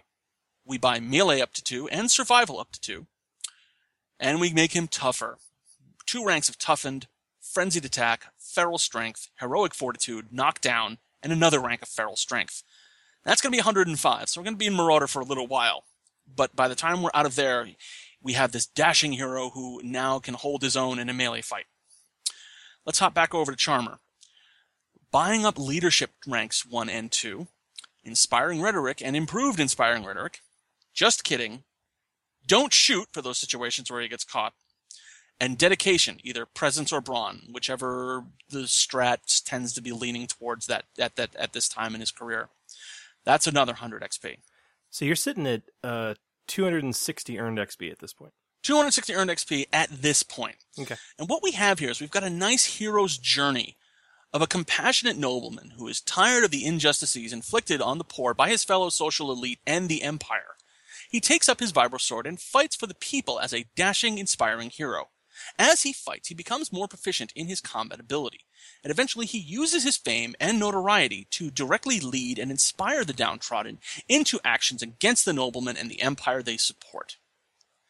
Now, this is actually this build off is actually inspired by a PC from my last campaign. The theme here is obviously Space Zorro. That version of the strat was a force sensitive, but as you can see here, you can get by without force powers and be just as fun to play. Dude, that's a great build. I had a lot of fun. This this character seems like a blast. I, w- I want to play him. That that's just, dude. I'm I, God, I. but, but I want to play your character too. I read through this and I'm like, this is brilliant. Did, did, did, you, did you happen to find an intro for your character too? I did. It's not musical, but I'll play it and see if y'all can't figure out who my character is. Get him up. Wretched slugs. Don't any of you have the guts to play for blood? I'm your huckleberry. That's just my game. All right, Lunger. You go to hell. I'll put you out of your misery. Say wham! I'm your huckleberry. My favorite scene from Tombstone. My favorite line from Tombstone. I'm your huckleberry. so my charmer build is Zan Zenri Zalade, or Doc to his friends. Nice. Um, the real life Doc Holliday was my inspiration for this build, and in keeping with the real edge of the empire, aka Wild West frontier, um, scoundrel, I wanted basically a cool charmer who was known for his wit and his clever smile, uh, but who worked as a lawman. Um, and strangely, this actually led me to a charmer Marshal build, uh, Marshal from the Colonist sourcebook. Um, I like this. It, you know, it's kind of odd because it's it's like we talk about colonists, it's like oh, Politico, Politico, Politico, or you talk about doing a Marshal esque character, you know, think like you did, okay, Marauder, okay, but um, you know, or some other co- combative focus. But I went with Marshal for a few reasons. Sure. Which I'll come to. Um, so Doc Zolliday is a former, and th- oh, by the way, that's with an X, of course, right? Of course. Um, Doc Zolliday is, is a former dentist from Falleen, um, who contracted a degenerative lung condition brought on by the polluted air of his industrialized world. And to treat this condition, he began taking heavy doses of spice. Um, this actually worked at abating the pain for a while, but eventually stopped being effective, and he, he knew he had to head to the outer rim for fresher air, and so he did so, but became an unwitting lawman in the process. so, you know, very much inspired by the story of Doc Holliday and his rather extreme laudanum slash opium ad- addiction um, to deal with tuber- with his tuberculosis. Sure. Um, so, what makes this build so unusual and why I like it is that it never goes beyond third tier talents ever and it reaches badass badassery, complete badassery after only a few sessions worth of XP. I really took that whole XP efficiency concept of the charmer and ran it into the ground. This is possibly the most efficient build I've ever done to make a complete badass. Nice. Um, it was very tempting to start off Doc as a human, uh, simply for flavor, but the Falleen just worked far too well for the build design. nice. Okay, as we'll see. Um, because beguiling pheromones were just crucial to this build. Okay. Okay. Um, so now, while 90 starting XP for a Falleen sucks, he does get a starting three in presence, and that makes up for it, as does the free rank he gets in charm. Um, the natural one in Brawn is very fitting for a sickly character to me, and because he, all right, and because he's a pistolier, he's less concerned about the Brawn. Feel me? See, and I looked at Falleen. I wanted to make a Falleen, but I'm like, ah, I can't deal with the one. Oh, you can't. Well, you're a melee character, right? You're right. okay, it makes sense. Um, so for for him, it was very fitting for his sickness. For me, the fact that he's got that degenerative condition. Oh, dude, that's perfect. Uh, so for character creation, Doc Zolliday starts with 90 XP. Now, off the bat, as an Edge of the Empire character, he's going to take max obligation to get an extra 10 XP. His spice usage has led, as you can imagine, to a rather nasty addiction, which is his obligation. Again, very much inspired by the real Doc Holliday's struggles with laudanum. Mm. Um, that's going to bring him up to 100 XP starting. Uh, natural threes in presence, he's going to buy it up to four, bringing his XP remainder down to 60. Good. So, despite his lawman pistolaring ways, I am not going to buy up agility. I told you guys before when we were going through this that, you know, you can get by with a single stat, you know, a single, a single characteristic above average in presence, and I'm going to show you how we can do that. Um, I'm going to make up for that two agility with ranks in range light. Okay. Um, and other, more importantly, cool charm based abilities that are going to help him out. Um, plus, I really think, again, leaning on that illness and addiction angle, they've definitely kept him to an average agility. All right. Hmm. So now we get into his specialization. So Doc starts as a charmer, still in character creation, mind you, um, with 60 XP. Uh, starts as a charmer. He's going to pick up free scoundrel career skill ranks in vigilance, perception, knowledge underworld, and streetwise. And remember, he has a free rank in charm just for being a Falleen. Now, for his charmer skills, he's going to grab free ranks in charm, bring it up to two now, and cool. Okay. Cool, very fitting for a gunfighter. And also, he's now got ranks in both initiative skills. Um, next, he's going to spend 10 XP to grab ranks in Kill with Kindness and Grit, bringing him down to 50. Okay. Uh, while still in beginning character creation, Doc is going to immediately plop down 30 XP and move to the Colonist Marshal specialization. This is going to add three more knowledge skills, range, light, and coercion to his skill list. Um, And because you're able to do that at character creation, it makes saving up for it not as much of a hit. Exactly. So even then, he's still got 20 XP to spend, and I've already cross spec'd at this point. All right. I'm going to spend that last 20 XP on two ranks in range light, which I can now because it's a career skill Oh, for me. that's right. Okay. Uh, for only 15 XP, and one rank in grit, um, again, this time from the Marshal, for 5 XP. Now, I really want to, and as that's two ranks in grit at this point, I really want to get his strain threshold up here. It is essential to power his beguiling pheromones and later on congenial. Okay, or or not congenial, disarming smile. Excuse me. So at the end of at the end of character creation, Doxality is a Falleen with a two yellow, two green pool and charm, with the ability to ignore a setback die, and the ability to spend a couple strain and and you know make that check even better with his beguiling pheromones. He's got a solid two yellow pool in pistols. Now that's not super impressive, but it ain't too shabby. Okay. No. Um, I would take two yellow over a yellow and two green, quite frankly. Um, he's got yellow dice in both initiative skills, knowledge underworld, streetwise, and perception, all good for a lawman and a charmer. So as Doc progresses with his earned XP, he'll spend his first 40 XP, and I'm actually breaking this out specifically for a reason. He'll spend his first 40 XP to grab a rank in Congenial for 10, and then Disarming Smile for 15 in the Charmer. Congenial also relies on Strain, and he will likely use his Beguiling Pheromones in conjunction with Disarming Smile to strip away his foe's defenses. Um, all the more reason for those ranks in Grit. Nice. His next 15 XP will be spent on Works Like a Charm uh, for 15 XP in Charmer. Now, once Mm. once per session, he can, when he really needs to make that shot, maybe at high noon, okay, call upon his presence for range light, bringing that pool up to a boss two yellow, two green. Okay, uh, with the and this is still within 40 earned XP. With the ability to ignore defense as well beforehand by using disarming smile plus his pheromones if he's within range. Okay, so Doc sizes up his foe for the first round with disarming smile and his beguiling pheromones, strips away their defenses, and then shoots with his massive pool. I'm your Huckleberry. I'm your Huckleberry. At only 40 earned XP, which is roughly two long sessions for a group like mine, or three to four short sessions for a regular group, that is a very powerful character. Uh huh. So with his next 40 XP, um, he'll grab a third rank in both uh, in, in range light uh, for Mhm. for 15, um, and then he'll grab uh, good cop for 10 in Marshal. Um, his likely at this point easily generated advantage in charm checks will power good cop to aid his allies on their social checks. Kind of as Doc advances, you know, with the Earp boys, he learns to banter with his lawman pals and do interrogation really well. Um, then a rank in smooth talker, selecting charm, of course, uh, for 5 XP in the charmer tree. Now he is a formidable gunman on most days, uh, with a natural two yellow, two yellow, one green pool, just naturally. But, but when he pulls out that whole high noon shootout shtick with works like a charm once per session, that pool jumps to three yellow and one green. Um, with remove defenses if he takes a round to use disarming smile with his pheromones first, making it even easier. All this is after only four to six sessions. All right.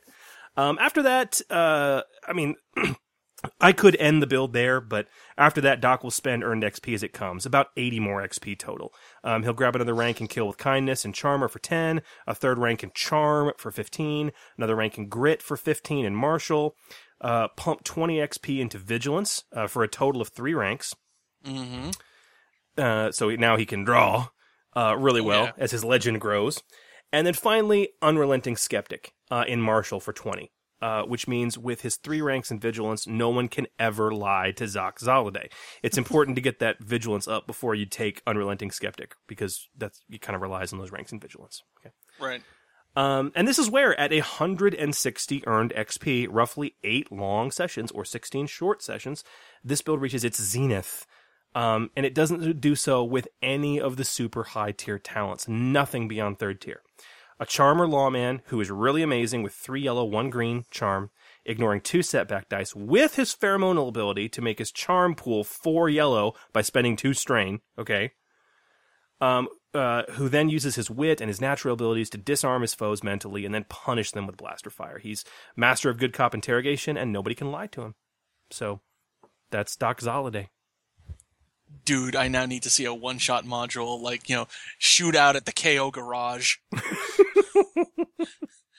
With this character and a Wyatt Earp style, and yeah, it, I'm I'm I'm convinced though um uh, that, that I think I think you're you're spot on like Doc Zoladay and and Dom Delvaga the strat Yeah. they totally They need to hang. they need to they need to hang out and have some drinks together so I'm so I'm, I'm your Huckleberry like any cl- like any cl- classic uh, mashup, they'll, they'll they'll come together, they'll work on a mission, they'll they'll tip their hats at the end of the adventure and ride off into opposite sunsets, and because it's a binary star system, they can do that. totally totally okay when we actually do a show on the Marshal Yes. we need to round out the trio Oh, yes, we do. and somebody needs to make the Lone Ranger it needs to happen Oh, it totally does. Oh It totally does. It's the only one we're missing, really.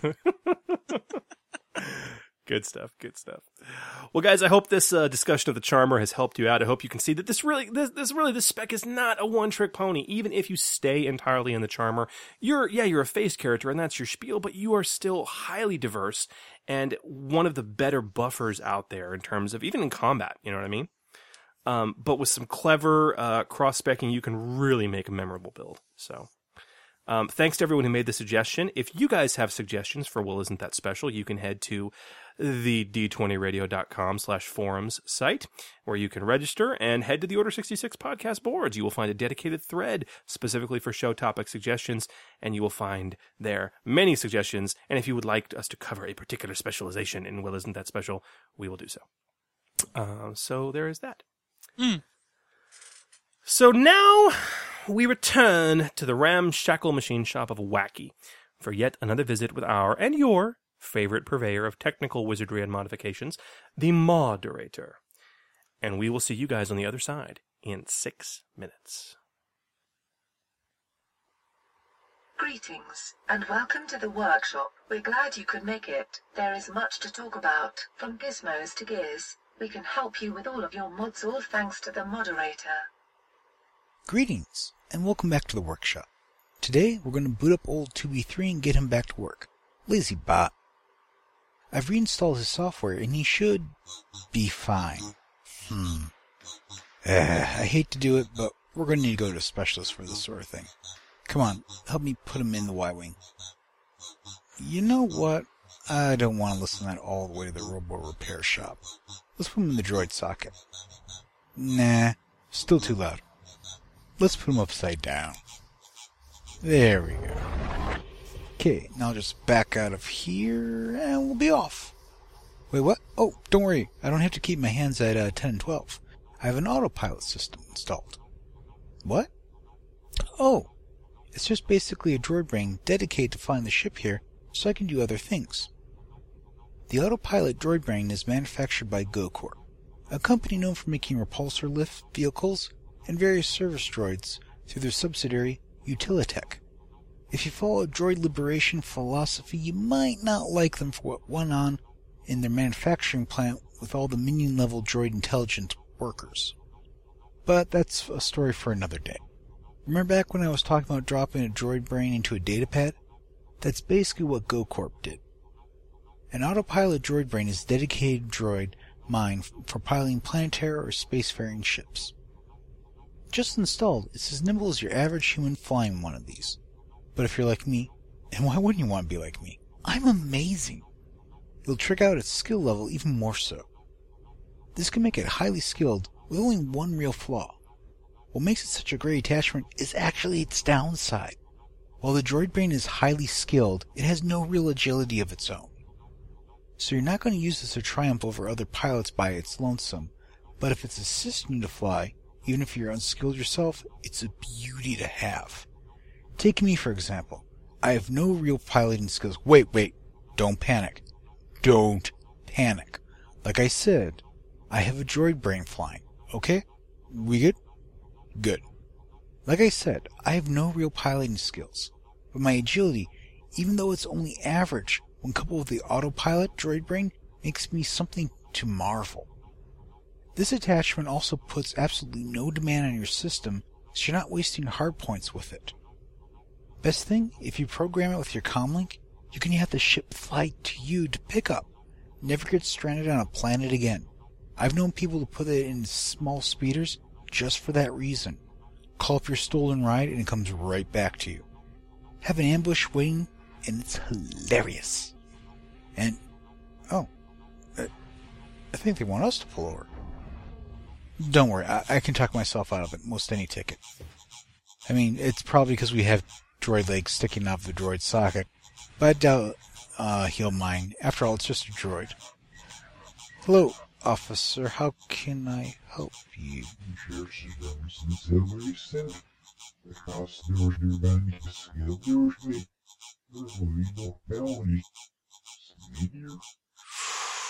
Ooh. Uh, just, just go to game terms. Game terms. The autopilot droid brain can be found on page 62 of the Fly Casual sourcebook. It is manufactured by Utilitech, a subsidiary of GoCorp, which has political strife due to the mistreatment of droids. Some individuals, should they know about the owners of an autopilot droid brain, may be taken back. Consider adding the setback dice to social situations with a pro-droid personality. The autopilot droid brain can be used equally well for either pilot planetary or pilot space. GMs may want to rule that such a droid brain can only do one or the other, but it shouldn't be looked at as being imbalanced to do both, even with upgraded mods. The attachment can only roll its skill when making piloting actions. It has no agility of its own. But when used with the assisted skill checks on page 25 of Edge of the Empire or page 33 of Age of Rebellion, the pilot can work in tandem with the autopilot droid brain to use the character's agility with the system's skill. This allows for much more nimble spacefaring from an unskilled individual. The mod doesn't require any hardpoints, making it practical for any vehicle, no matter how small a silhouette. The attachment can be linked to a comm link for remote pickup, allowing the character to send a signal to the vehicle and have it pilot itself to the individual. Such systems may be hacked to steal an enemy ship without ever having to be there. No! No, I don't know anyone named Obi-Wan. The mortician's name was Ben.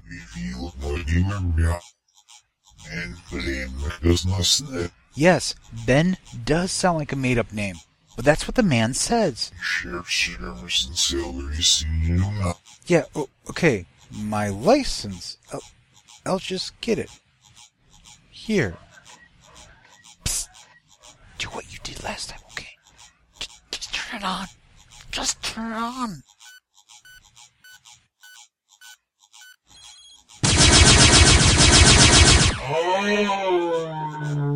Oh, nice way to go. Um, I, I'm gonna leave you here. Get rid of the officer's ride, and I'll meet you at the repair shop. Thanks. Uh, I owe you one.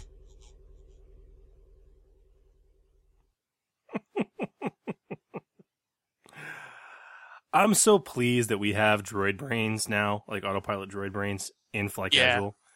And I, you know, until I listened to that, I had no idea that both it and the astrogation droid brain were zero hard points. Yeah, that that's hasn't been seen yet. Dude, that's I mean, you could install them both on like anything. Right. That's tremendous. That's brilliant. It's handy. Well done, Wacky. Thank you. All right, man. Well, do we want to get into some questions? Uh, yes, because we're starting to get a backlog. Okay, I, I know. After after last, yes, we have a massive backlog, and uh, we got some in voicemail even that we we we can't get to yet because we just have only so much we can do in one show. Um, and we, there's others we have to attack first. And why do we attack those particular questions first? Oh yeah, because they were made by people that are at a certain level of contributor backer on D20 Radio's Patreon. Mm. Yes.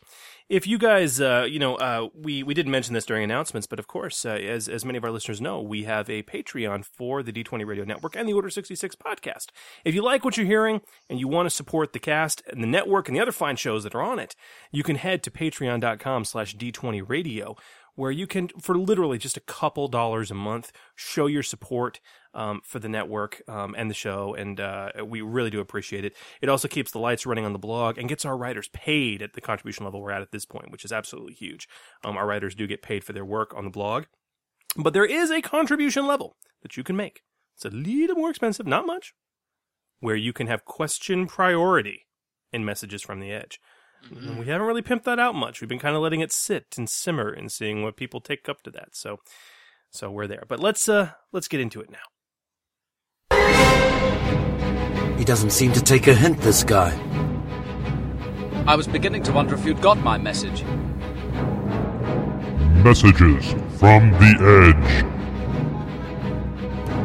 Boy, am I glad to hear your voice. I think it would be wise if you took advantage of my knowledge in this instance. Oh, welcome to Messages from the Edge, our regular segment where we take the time to answer your questions about gaming, about mechanics, about everything. Phil, how can people get us these questions? By heading over to our forums and posting up their questions on the Edge of the Empire's um, Messages from the Edge thread. Um, head to www.d20radio.com slash forums, register, and head to the Order 66 podcast boards where you will find the aforementioned Messages from the Edge thread. Uh, you could also email your questions to us at gmchris at d20radio.com, gmdave at d20radio.com, and GM Phil at d20radio.com. Oh, yeah. You can also, if you're brave enough, like several people have been, leave us our question via the voicemail on the D20 Radio hotline at, at 262 D20 Radio. That's 262 320 7234. Oh, yes. And we have our first call in question from the hotline. Um, and it's it's kind of an interesting one, but I will play it. Hey guys, it's GM Topher in Virginia. Uh, got a quick and should be easy question. I hear you refer to the source books as splat books frequently. What is that? Is, is that some holdover from Saga Edition? is that what they were called then? Because I, I can't figure out uh, what. Why are you calling them that? Thanks. Oh. You know, I, I I remember being as curious as he was, and I think I looked it up online somewhere. Either that or someone asked it in a thread, and didn't it come from like White Wolf or something? So here's the deal. The- okay, first of all, this is a good question, Topher, and I'm so we use that term in this episode. You realize? Um, yes, we did actually, most gamers know what it means. They just don't understand why that it means that, or at Um, least know what it references. what it references. Yeah, and so uh, that's that's what I mean. We you know what the term references, but and so Topher, I apologize for leaving you in the dark. Um, I did some research on this. I actually your question kind of cut a nerve for me, and I was like, well, damn it, where does that word come from? And so I found some wiki articles on it, but that's not good enough. So I had to dig into the source material and actually find reputable sources that, that said, oh, yeah, this is where it comes from. And basically, for those who don't know what we're talking about, a splat book is, is basically, Topher, it's an industry term at this point for a non core rule book. Um, usually a book devoted to a very specific facet of the game, like a particular class or species, or an, an era or a location. All right. So, in the context of FFG system, when we talk about a splat book, we're talking about anything that's not one of the three core rule books. Okay. Although to be fair, I really haven't heard like the location books referred to as splat books. Usually, when someone says splat books, they're only talking about the career books. Usually, yeah. Usually. Usually. Usually. Um, now, in terms of where the term actually comes from, as I said, I did a Yeah. bit of research, and here's what I found out. So, Advanced Dungeons and Dragons, uh, back in the day, was the first to really start publishing en masse these kinds of supplement slash specific focus books. Um, Boy, howdy did they. boy, howdy did they? It was complete everything, right? Com- Yeah. The complete rogue, the complete paladin, the complete, you know, they just bada bada bada bada bada bada. Um, but the term splat book uh, wasn't popularly uh, applied to those releases, at least not right away. The term splat book actually first, Phil, you're right, started getting popular use back in the early 90s for White Wolf's World of Darkness players. So White Wolf started publishing tons of books that were titled using similar patterns. Um, you know, clan book, tribe book, you know, whatever it was. you Yeah, know. yeah, yeah. Um, D and D then did the same thing, of course, as we said, with the complete, you know, blank, the complete, the complete elf, the complete, yeah, all that, right? So basically, in World of Darkness news groups, y- y- yes, news groups. This, yes, Wow. okay, we're talking the early '90s here.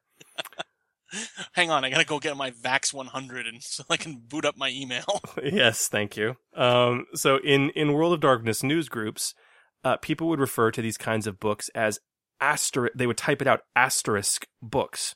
The asterisk being the shortcut on uh, for a wildcard character for uh, a lot of computer languages. Um, and now at, uh, I've not heard it called this, but apparently another term for the asterisk is the splat. Um, kind of like another term for the hashtag symbol is the pound. Okay. Let's see that. So, hence, ha- asterisk books became splat books. Huh. Um, from White Wolf, the term started being then used for TSR's D and D books as well. And since White Wolf and TSR kind of ruled ninety percent of the RPG gaming in the nineties, um, the term stuck as an industry level, and it remains today. So there you go. That's what a splat book is, and that's where the term comes from. And now you know what we are talking about when we say splat book. And now you know the rest of the story. Yes. Oh, thank you, Paul. Um, all right, so good. There, there. We answered your question. There, be happy. There we go. Be happy. All right, I got another calling question for you. Um, this All one right. from Jason Sunday. Hey guys, this is Jason Sunday. Um, I was just wondering, how would you build a Jason Bourne style character? Um, I've looked at a couple options. I was thinking maybe infiltrator, maybe uh, um, maybe bounty hunter. I'm not sure, but um, let me know. And uh, I never listen uh, because reasons. Thanks. Because reasons. Um, Ah, yes. The old how do I make Jason Bourne, James Bond, Batman, Malcolm Reynolds, Regis Philbin, or any other prominent character question. Uh, we get these from time to time, don't we? Yeah, And they're yeah, subject of countless debates on forums across the interwebs. Uh, heck, because FFG hasn't statted out any of the named movie characters, these thread these threads include a bevy of Star Wars characters too. Well, they've sp- actually they've statted out Lando, but even those have been referred to by the devs as only being partially complete. This is true, and it wasn't even in a splat book or core book. It was in an adventure. Right. Um, but I mean, you remember the grief, like like Steve was saying, you know, the, the grief that, that the fans are given for statting out the crew of the Ghost. You know what I mean? On uh, on the Rebel source book because because everyone disagrees on how to do. The, I mean, even in the Saga Edition days, WotC didn't stat out the core characters. They just didn't. Yep, they've got their rose-colored glasses on for their characters and how they think they should be statted. Precisely. So, I suppose the first place to, is to start is by asking, what is it about Jason Bourne that appeals to you? Is it his skill set, his backstory, his infiltration ability, his masterful hand-to-hand combat ability? Now, admittedly, I've never read the original books, so I'm going totally off the movies here, but I think the appeal of Jason Bourne to today's audience is the, the self-reliance of the character that he has. Uh, it's him against Treadstone or Blackbriar or whatever government agency is trying to bring him to heel and or kill him. Yeah. Because of this and because of his deft abilities we see Jason Bourne use, one is tempted to put together a 400 or 600 point god PC and call it a day. But you don't need to do that. You can make Jason Bourne as a starting level character. What? What? What? What? Don't believe me? No. Listen up then. Okay. Jason Bourne is a relative badass in the Bourne trilogy because he's facing off against minions and the occasional rival in a real world setting. Mm, The Bourne universe is one of normal modern day Earth with a secret shadow war happening within it. The people who participate in the shadow war are highly trained compared to your average person. He's not going up against an entire organization of people with a decade of high intensity combat training. He's facing one or two of those in each film. More often than not, he's facing minion level opponents in a large enough number to force him to run or be captured or killed through, sh- through sheer numbers and attrition. He knows just enough about computers and mechanics to bypass or jury rig an escape. He's great at hand to hand combat and can use firearms, but he's not a pistol sharpshooting master or an unparalleled sniper. Wait, so so what you're saying is when I watch the films and I see Jason Bourne take five cops hand to hand in like one scene, it's because they're all individual minions. They're minions. Even as one minion group of five, I mean, that, that's that's certainly dangerous enough, but they're minions. Well, I mean, yeah, one attack can take half of them out, and then another attack can take the other half out. And because of the flow of rounds and narrative way that rounds work in Edge of the Empire, that's what happens. Hmm. So, much like our build off, here's my take on Jason's Bourne. Ooh. Start as a human, although you can start anywhere else, but it's Jason Bourne, so we're going to go human. Take intelligence as your duty, and buy that down by 10 points for 10 more XP. Remember, he started as government agent. Yeah. So what happens to him afterwards is hearsay. You know, it, it, it goes off. Right. You know, he can get obligation, lose duty, change duty later on. Buy brawn, agility, cunning, and willpower up to three. That is your starting 120 XP, plus the bonus you get from duty. Jason is a tough, agile, crafty, and possesses a strong mental stamina. He's not exceptionally intelligent or very charismatic, not more so than your average person. Those are baseline. But Jason's big shining skill in the Bourne trilogy is his hand to hand ability. To this end, I advise going into the spy career and taking Infiltrator. Hell yeah. Career skills are cool, deception, perception, and stealth.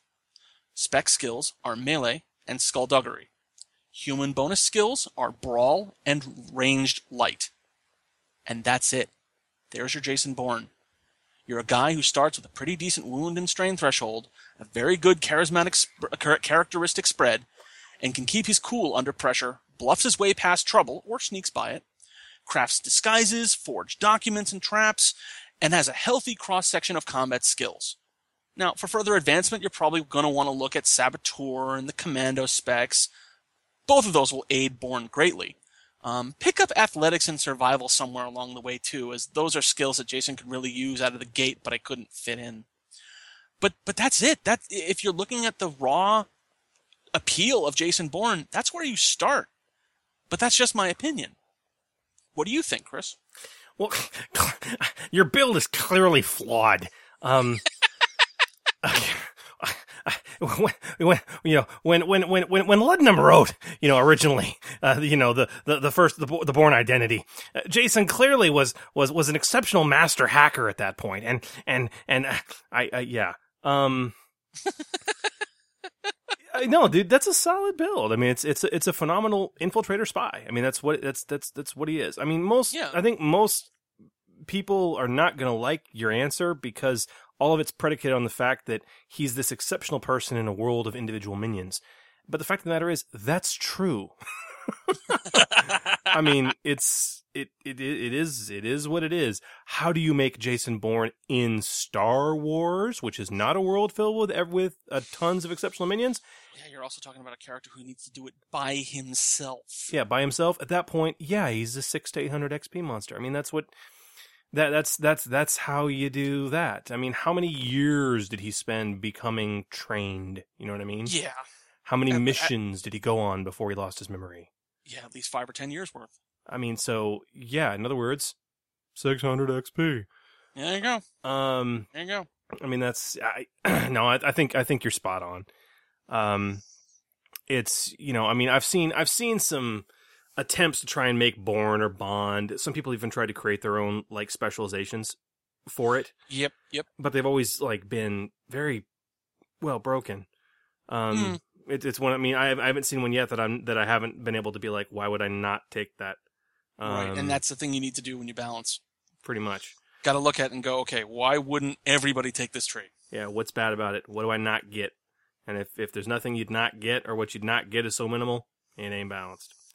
And to be fair, Infiltrator is honestly, as far as I was looking through, the best fit. I don't think there is a good spec right now for a for a James Bond, Jason Bourne secret agent style character. No, I'm without- hoping, It's cross specking. You got to cross spec now. hoping that if they do have something that fits it even better than Infiltrator, that it's going to come in a in the spy book.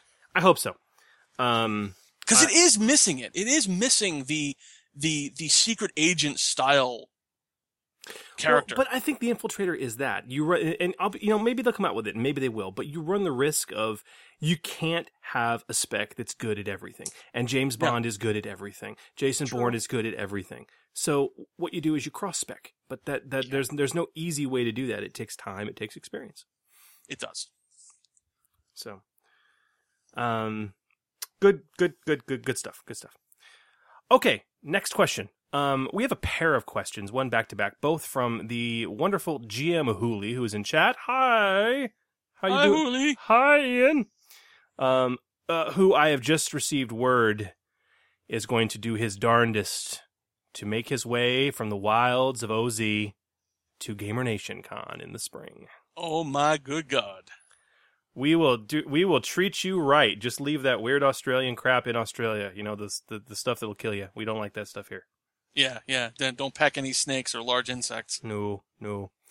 Um, so from uh, from GM Hooli, we have this. We say, uh, "Hi guys, when using the Force Power move, do you have to spend one point to activate the power, and then additional points to increase the magnitude, like the number of targets, the strength, the size of the objects, and the range or distance away from the item move? For example, if a character wanted to move two speeders, which are silhouette two apiece."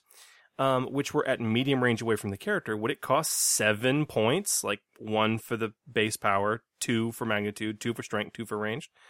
Thanks for your assistance and a great podcast, which has effectively taught me how to run this fantastic system. And I am a rebel, so I always listen.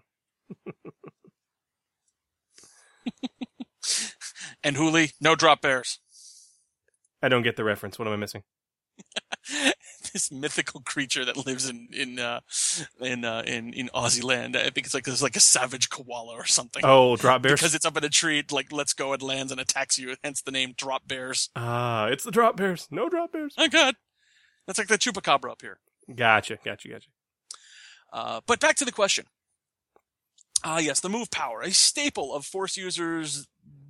Star Wars over. Oh yeah. and uh, the one power that appears in every core rulebook for the system. The only one, actually. Um, let's briefly talk about activating force powers, because I think we need to set a frame of reference here. Uh, the rules in the force chapter state that once a player character assembles his available force points that he gets by rolling his force rating and force dice, he consults his force power and determines how he will spend those points. Most of a power's ability require one or more force points to activate. Unless specified otherwise, each ability may be activated multiple times. Now, Move has a lot of upgrades. You can buy upgrades for, range, for the magnitude to affect the number of targets affected, for the strength to affect the silhouette of the objects affected.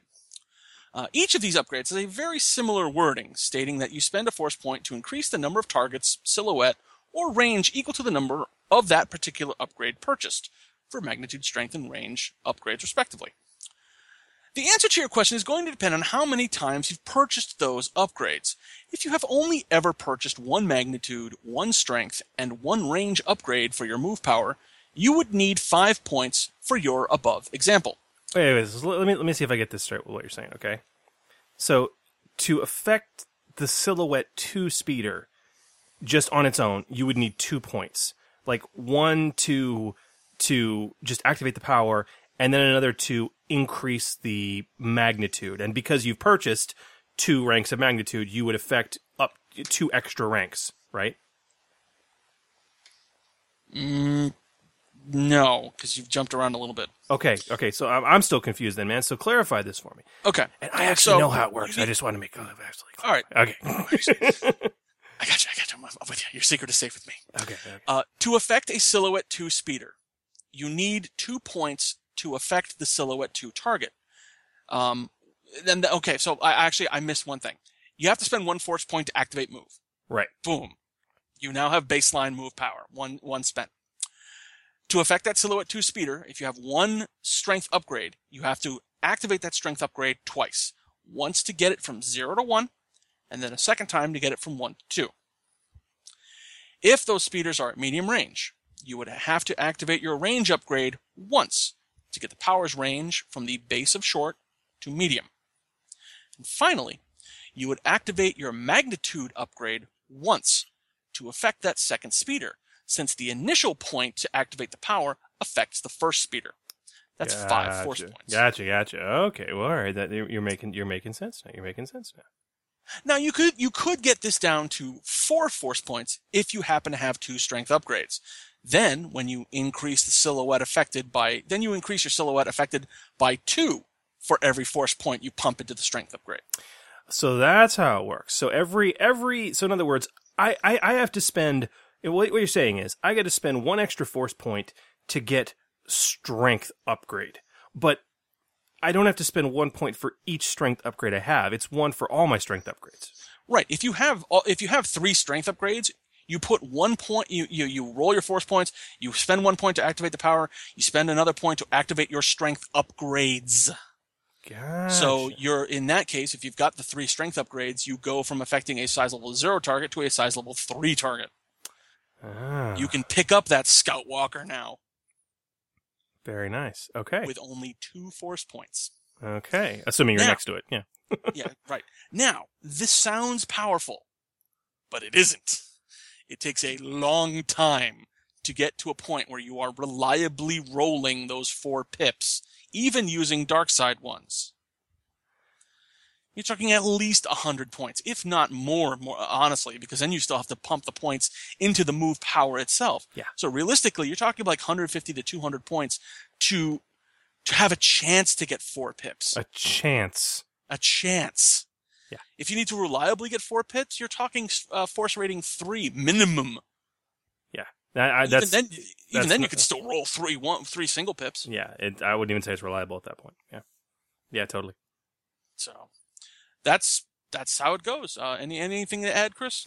No, you covered it beautifully. Thank you for for playing along with my little my little um uh uh ignominy farce there. So yeah, no, I I think I think people people talk about how how impossible the poor the force powers are to pull off. You know what I mean? And Yeah, level one effectively. at level one, effectively a beginning character, yeah. But even then, it's it's you know, people you know we've talked about this before. People people think force powers and all their upgrades cost more pips than they actually do. But even then, getting those pips not as easy as you think it would be. Nope, it's really not. So especially if you don't want to dip into the dark side. Pretty much, pretty much. Okay, and now we have a follow up from Hooli. Um, yes. uh, regarding this. He said, So, well, after my last session, I think I was about as far from wrong about the move power as I could get, to the point that the player concerned me, uh, con- the player concerned was quite frustrated. I played the rules presented, and this is basically what happened. For four turns, the Jedi with the power, force rating one, basic move power one, ranged upgrade, two strength upgrades, and the control hurl and control pull upgrades could, could not do anything she wanted because all of the single force die. Yeah, it's a one in three chance of rolling two force points, but for the life of her, she couldn't. Any suggestions on what to do? I don't want her to be frustrated with the power, which I thought was overpowered, but is completely not. uh, okay, uh, this is a good discussion question. Yeah, it is. Yeah, it is. Uh, I'm very interested to hear what you have to say about this, Chris. Uh, the move power does have a lot of utility, and you can get those, if you can get those two force pips reliably, you can do quite a lot. Um, however, it's not a very reliable power until you can dump some serious XP, as we mentioned, into getting that at least a second force die. Yeah. Uh, it sounds like she's put a lot of points into move, uh, 40 points after the initial purchase by my estimates. Yeah. The fact is, with force rating one, she's not really going to be able to do much with those points at all. Um, not with any kind of reliability, anyway, as she saw. Uh, what I would do is I'd offer to trade back some of those upgrades and have her spend those on getting closer to the elusive force rating talent. Personally, I'd sell back at least those two strength upgrades first. You'd still be able to pull objects out of opponents' hands out to medium range if you rolled well, but you're not reliably going to be able to count on move as a damage dealing power until you have force rating 2. Yeah, no, you're you're you're spot on, man. You, you Hooli, uh, she needs she needs to retrain. That that's the bottom line is, um, and I, it, it it happens. It's understandable. Um, you know, when you think when you think it works a little differently than you do, but but I mean, you, you got all these varied talents. I mean, you got you got range and strength. Well, you can't even activate both of those with a single force die. It's not even possible. Okay. Um. So, as she's seen, it is damn near impossible to to roll two force dice reliably on a single die. I mean, I understand there's he, he said there's a what did he say there's a one in three chance. Yeah. Um, but it never happens. It never happens. It never Never does. you want it. Never when you want it. Never when you want it. You should you should let her retrain. Um, the the the majority of force powers in the book, man, they to to to really get into those upgrades and be used well for the most part, um, require a couple force die under your belt. The only exception I could think of that is sense. Yeah. Yeah. Um, that you can do some really, you can pull off some really cool things with 40 XP and one force die. pretty much you just commit it and oh my god and yeah but i mean sense sense is almost the the sort of the, the, like i always i always end up playing with people who my character is force sensitive but they don't know it okay it's Eh. like or they or they they've never been trained they they just don't know they're force sensitive so they're calling upon these abilities instinctually the last 3 games i've run i've had pcs like that Hmm. um, and it's one of those things. The sense power is tailor made for that, where you're Totally. only where you're only ever going to have one force force die, and you just commit it fully, and you get all those badass ranks, uh, and upgrades to the sense power, and you know when you're committing that die, you're just getting all these cool abilities. But yeah, that's that's Right. That's neither here nor there. That's the that's the exception to the majority of the force powers in the book. Yeah. in the books. So, yeah. And uh, as Hooli mentioned, uh, yeah, that's what she's doing. Um, okay, good. yeah, because I think I gave I think I gave him that suggestion in uh, in the forums when he first proposited it because I was like, oh, dude, yeah, you, you got to let her retrain, man. You got to let her retrain. And as soon as she gets that force rating too, you know, that's that's she'll be she'll be happy. She'll Yeah. be able to get uh, you know, at, you know, willing to to go dark a little bit, but uh, she'll have those two pips all the time. Occasionally three, every now and then four, Every now and then, and then she can do some really badass stuff. that's when you do the crazy stuff. But you know, and you know, this is the deeper discussion about force use, and it's just it's a completely different paradigm from how force use has worked in every other iteration of of a Star Wars role playing game. Yeah. Um, it, it's one of those things. It's like, no, it's hard, and you really got to work up to do this stuff. But oh yeah, you can do it every freaking round. Yeah. You can try it. You can fail, but you can try it every single round. Mm-hmm. Um, no, it doesn't uh, subsume personal, you know, willpower or strain or anything like that to use it. You know, it's just no, it's just hard. Um, which is why there are trained groups of Force users in the Star Wars mythos. Mhm. Why are the Jedi forced to be reckoned with? Because when you are a baby, they take you and train you start lo- you start learning move rock at age six. Yeah, I mean, pretty much. And that's the thing. I was like, I was talking to uh, some a, a buddy about this, and he, he was he was lamenting that. He was like, he was like, well, this is just like, I look how the force abilities work, and it's like, you know, I see a, 16 year old Padawan can do all this stuff at 16. Are you kidding me? I'm like, yeah, that's because they started training when they were four. Yeah. I mean, that was when their character career started. Okay. And that's probably, uh, and that has to be one of the major reason, reasons why they're focusing on the Rebellion era because grown adults starting to learn how to use the Force. This is what's going to happen. You saw it with Luke. I mean, Luke started you know, practicing around with, uh, you know, with, with Force use in Empire. He would basically almost he, he barely used it at all in, in Star Wars, the, in uh, A New Hope. I don't think. I mean, he didn't use it. Period. He didn't. I mean, he didn't. He didn't have any force powers. He didn't have any anybody to do that. You, know? You could argue he had sense.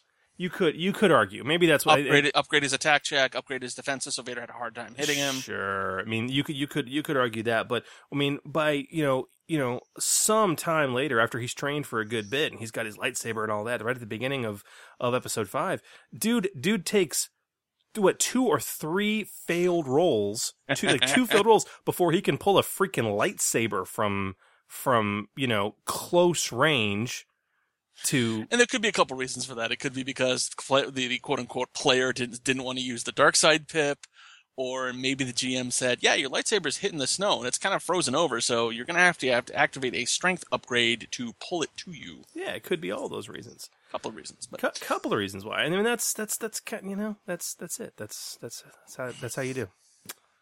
I'll be very curious to see what happens if and when. I'm sure, although I'm sure they're going to do it. Uh, FFG comes out with a Old Republic era, Clone Wars era, whatever the Force Awakens era book is, and ha- has like trained Force users. Although we have no idea what's coming with Force Awakens, none I am except awesomeness. except awesomeness. I am tickled. So I want to talk about some of that awesomeness and some of the new announcements, maybe in some post show. You got some time? I got some time, Let's do it. Let's do it. but first, But first, let us bring an end to the show. We have an exciting announcement. This has already gone up on the Facebooks. This has already gone up on the Twitters. This has already gone up on our forums. But our next episode is determined. it is. Uh, we've been working on this for a little while. So, um, bottom line is the 26th of July, uh, next Sunday, or two Sundays from now, is our next episode. And we will be welcoming for the first time to the show uh, lead developer for FFG, Max Brooke, um, who, honestly, Sam Stewart has been trying to get him on this show for a while. Um, Mhm. He's recommended him more than once, but we are going to be talking to him specifically about Desperate Allies. Um, recently It's released. while since we reviewed a book. It's been a long, it's been far too long since we had a good book review, so we're going to get it done. Um, there are threads up right now, both on the FFG forums and again on the Order 66 podcast forums um, boards at d20radio.com slash forum forums, where you can post your questions for Mr. Brooke um, to uh, about Desperate Allies, and we really want to get those in. So it's going to be, as they tend to be, a fairly lengthy episode, and we're really looking forward to it. But uh, if you got Desperate Allies and you've got questions about the design or the creation or the rules mechanics therein, um, get to the forums, either ours or FFG's, and post it up. And uh, we're really looking forward to that episode. So, yay. Be fun. Be a lot of fun. Uh, big thanks to Steve Jaspor Orr for coming on early on in the show to talk to us about uh, about the the fan made Rebels source book. Um, it's a lot of fun, and again, if you guys head to d20radio.com, you can download it for yourselves and see what all the glory is about. So huzzah! Oh, also, guys, while you're at it, email us, post up show topics, questions. We want them, and phone us. Leave us a liner. Phone us at 262 D20 Radio. That's 262 320 7234. Tell us why you never listen to the Order 66 podcast because uh, we want to play it on the interwebs for everybody. So, there. Thank you all for listening. Phil, thank you for another solid show. This is GM Chris wishing you peace, love, and good gaming. And this is GM Phil. May the dice be with you.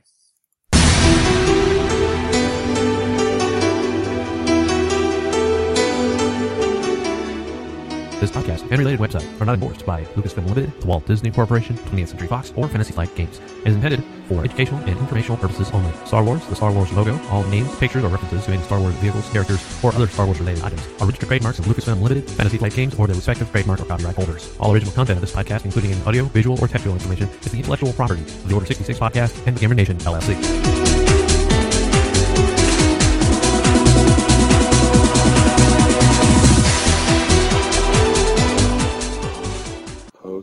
Show.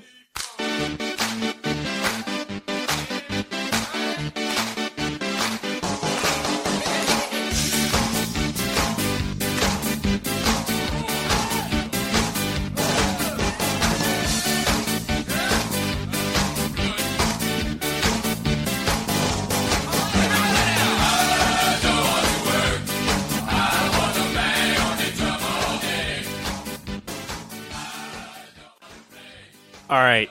So I know you say you're all jazzed about Force Awakens, right? Mm-hmm. But we kind of got another big announcement um, in the intervening time since last show. Uh, talking about the second anthology film that uh, they will be releasing. Han Solo. Han Solo, baby!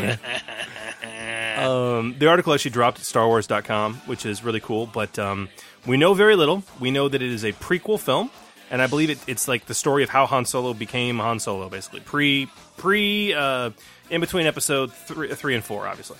Yeah, yeah. Um, and we also know that the uh, the screenplay has been written by Lawrence Kasdan and his son, Mm-hmm. uh, which is fills me with hope. Um, yes. I don't know, man. Thoughts? Uh, it's also being directed by the guys who did the Lego movie. That's right. That's right. that does not fill me with hope. I, I don't know. I enjoyed the Lego movie. I enjoyed the. Lego movie, but I don't know if that's the credentials I want to see in a Star Wars film. can't remember what else they did. They also did something else that kind of made me go, "Arr," but um, I don't know. Uh, as long as long as you know the directors are the directors, they'll they'll they'll take care of the actors. I'm, I'm sure it'll be a fun time. But the the the script lineage Mm-hmm. that it, this is coming from, oh yes, Yeah, I know. I know what you mean, man. I know what you mean. And um, uh, uh, there, Hooli's in chat. A lot of people on the internet have been like, you know, speaking of the Lego movie, saying Chris Pratt needs to be young Han Solo, right?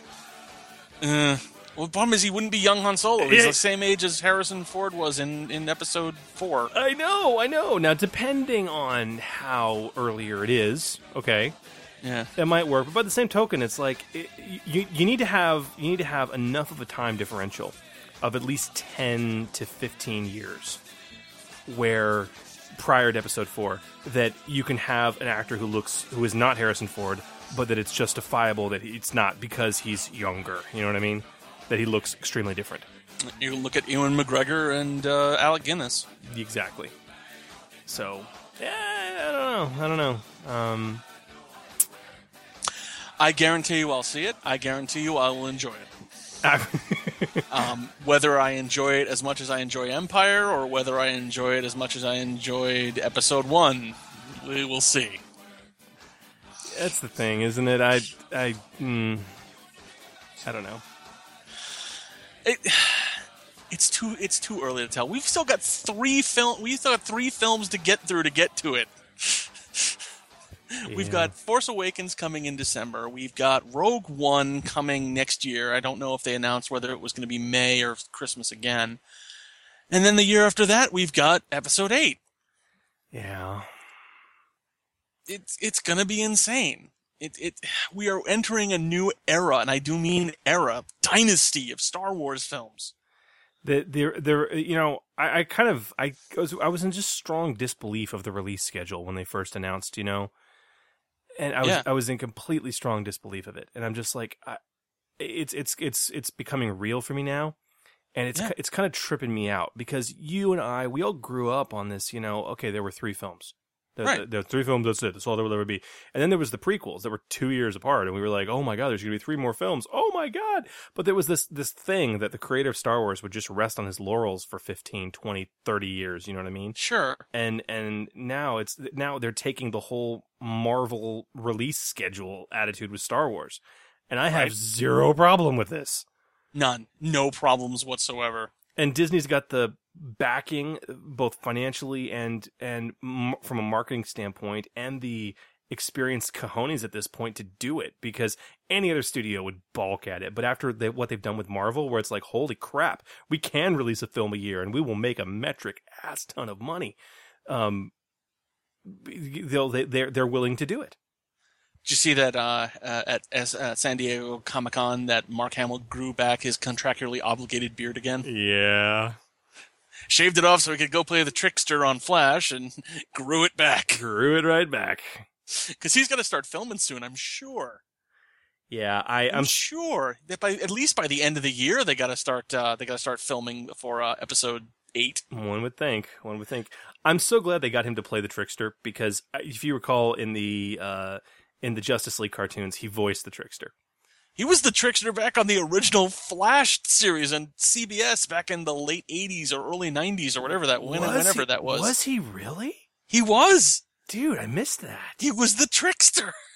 this garish, hideous costume. I know it is. It is. It's it's uh uh one of my favorite one of my favorite scenes from the Justice League cartoons. Uh, I I, don't remember. It, it was it was just it was Justice League Unlimited where they where they did this, but it was like it was Flash's day basically. Yeah. and it was it was like it was it was Batman and Orion were following him around to be there at like at, at the dedication of the Flash Museum, and none of them got him basically. But he he goes into a bar because they're trying to find information where Captain Boomerang and the other villains have have gone to you know to, to put a stop on things, and they meet the trickster. And I forget what I forget what his real life life name is, but it, was like well I, like I, but it was like let's say it's Bill. It's not, but it's like Bill. It's like Billy. You're off the meds, aren't you? This is Flash talking. He's like, I don't need them. He's like, Billy, now listen. You finish your beer. I'm not going to take you in, but when you're done here, I want you to go turn yourself in. And I promise you, I'll visit you every Friday and we'll play cards. Really, Flash? Really? and I, I remember this because Batman's kind of in the background going, "What the hell?" And, then, and, then, and then he's leaving, and, and, and the trickster's like, "Got me again, Flash!" And they turn around and give each other thumbs up. It was great. right. It was fantastic. Oh god. and Batman just didn't know how to cope. He's like, "Your villains are so much different than mine. what the hell's wrong with you?" Oh, Got me again, Flash. got me again, Flash. Oh, oh, that's right. Yeah, pretty good stuff. Pretty pretty good stuff. Uh, but my God, San Diego Comic Con. Yeah. Um, you've you've seen the the uh, the sort of the back scene, the the uh, the behind the scenes trailer, we'll call it. Yeah. For Star for episode for Force Awakens. Yeah. Oh. It it's pretty amazing. Yeah. I've got some. I'll call them curmudgeons. I've got some real curmudgeons up in my neck of the woods in my garrison in the 501st Legion. And, you know, some of these old guys who, for them, there were only three films, and that's it. these hardcore guys who love the original trilogy and kind of roll their eyes at everything else that came beyond it. Um, they're talking like, dude, I shed tears when I saw this. Grown men in their mid 40s and up crying by watching this trailer going, it's all practical effects. It's, really there. It's so beautiful. Uh, It's yeah. so beautiful. Yeah, man. Um, and then I have other people flipping out going, guys, guys, guys, that's what the back of the X-Wing costumes look like. Quick, grab that still and zoom it up. We need it for references. like, you crazy, crazy pilots. That's fantastic. Uh, uh, but no, dude, I, I, I cannot wait, cannot wait. And I'm probably going to, like, completely blast my own promise that I would try to keep as much, you know, try to go into this as cold as possible and, and, uh, and read some of the stuff that's happening in between. I'm, I'm def- definitely going to be reading these aftermath books that are going to be coming out. Hey man, I smiled when you made that promise because I knew it was complete BS. It wasn't BS, it just wouldn't work. it Look, just wouldn't work. Whether it's by, whether it's BS by your hand or the hand of fate, it's still BS. That's true. That's true. no, I'm so excited for Aftermath. I've already got it pre-ordered. I'm like, um, I, a hard copy and Kindle because I, I want to read it before I get my hard copy in. There you go. Um, and then I want the hard copy I'll, just because I want that sucker. just because I want the hard copy. that sucker. I want it on my shelf. I want it on my shelf. True, true. So, Um, I've got to go to the opening, the the uh, the midnight sale that every place is going to have for Star Wars toys, especially Toys R Us. Um, I've got to go because we're doing our our our little legion up our, in our neck of the woods. We're making snowtroopers from the new film, and we're going to need blasters. and we're all hoping that they they release some toy blasters because that's what half the stormtroopers actually use in the in the 501st Legion. Most of them look, uh, you know, they've some of them have been modified. Like, there's a couple of people out there who do little resin add-on kits to make your, you know, your fifteen dollar Hasbro toy blaster look a little more appropriate. You know, get the proportions a little bit better. But they're they're still using just toy blasters. Yeah. So we'll we'll we were hoping for something at least decent and troopable until someone because there are a few people out there who are rapid prototyping and rapid producing some blasters, but they're just way too pricey. Stupid amounts of money for like eh, you know we had we had a quote because one guy was mentioning that oh yeah I'm gonna do a, a run of blasters, and literally he got hit by 200 people going really sign me up. Um, and then he started saying, well, here's how much they're going to cost, and here's what we're going to do, and here, here's what all the kits, and our our entire legion is like, really, that much? Hey, No, we're good. We're good. supply, We'll, we'll talk to you supply later. and demand. Yeah, well, and, and and that's the other, that's the thing. We can't we can't blame him for it, and I'm sure that he honestly set his price that high to in anticipation that a couple people would like larger numbers of people would balk and back off, because if he actually had 200 orders, that's a second job for months to make these things. Yeah, well, depending on what you charge for them, it could be a primary job. Uh, d- d- um, could could So, take a uh, sabbatical from work for a couple months. Yeah. Could've. Um, yeah, I know, I know. But uh, what else? Um, uh, Ash versus the Evil Dead. Ash versus Evil Dead. Yes, I am very excited for that. I am. I've always been a Bruce Campbell fan, and and uh, I I didn't enjoy the Evil Dead. I loved the Army of Darkness. I loved it. Uh, e- Evil Dead was it, it is what it was. Evil Dead Two was phenomenal. Mm. Uh, because it started to get into that Army of Darkness silliness vibe, fl- that Sam Raimi flair, and then Army of Darkness was just epically, legendarily incredible. Oh, and um, uh, but I'm a fan of Campbell, man. Like like Bubba, Oh, yeah. like I, I thought Bubba Ho-Tep was a great movie. Um, so did I. I mean, it was like, damn man. Uh, if anyone could play Elvis but not, it's Bruce Campbell. Bruce Campbell. Uh, so uh, yeah, big, big fan, big fan of Campbell, and I'm I'm so tickled that he's got that show coming out. Um, Oh my God, is it bloody? He- oh, yeah, what, what do you expect? It's gonna be it's on Starz, okay? Not true. True. and and it's and it's it's if you're gonna do if you're gonna do any type of Evil Dead thing justice, it's got to be bloody as hell. Um, what else? Uh, I know this Uh, is. well, speaking of justice, mm, Dawn of Justice. oh yeah, yeah. Um, It still ha- it's, it still had none of the whimsy, no humor, no fun at all. I was intrigued by some of the visuals. I'll probably go see it, but it exactly, exactly. Uh, I'm right there with you. um um eh eh Yeah. eh um uh what so I know I know this is gonna trump my geek cred horribly, but um I don't have time to watch television. Everything I catch, as we've talked about before, is is either torrented or Hulu'd or Netflix, right? Sure. Um, so I I was completely not caught up on Agents of Shield, right? Um, Okay. I watched the first season, obviously, and I just couldn't catch the second season. And, and by the time I got around to where I could catch up on some on some episodes on Hulu, it was like they'd already made the first episodes I'd missed unavailable, and I'm like, well, fart, okay. So um, I finally they made them all available on Netflix recently, Mhm. and uh, my wife caught a couple episodes of season one, but she never really got into it. And then when she when we when we Marvel thoned in preparation of Avengers two, and my wife went over the deep end with it, I, Mhm. and then and then I made her watch the Daredevil series when it came out, Uh-huh. and and then she was just like, "Oh God, that was amazing." I'm like, "Yeah, it was." Uh, so I convinced her to give Agents of Shield a shot. So we watched an episode or two a night for you know in bed for a couple weeks. Cool. Um, you know, late, late.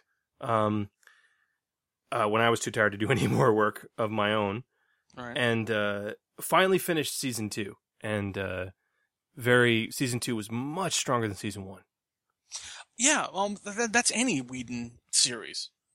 except Firefly. Well, no, because well, there was just a bad combination between series and uh, and network. Yeah, I know, Um, I know. I, I'm just- convinced that if Firefly was on any other network, it probably would have survived. Probably would have got a second. Probably would have at least finished out its first season. Probably, probably.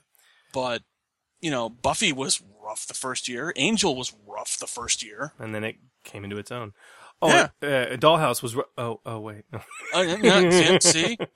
Whedon just shouldn't do work with Fox. Pretty much. That should be his credo now. He should. He doesn't. should be everybody's credo. Don't do work with Fox. Don't do work with Fox. Um, uh, have you seen? Uh, have you seen trailers for uh, Lucifer? No. Yeah, man. Uh, it's loosely based on the on the Gaiman comic, right? Yeah, yeah, yeah. Uh, it looks great. It looks really good. I'm, I'm, you know, what if, what if the devil quit, right? You, nice. I mean, was, you know, what, what if he quit?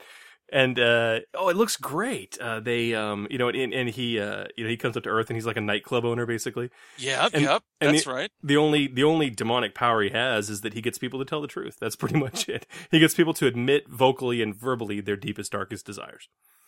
That, that's all he's got.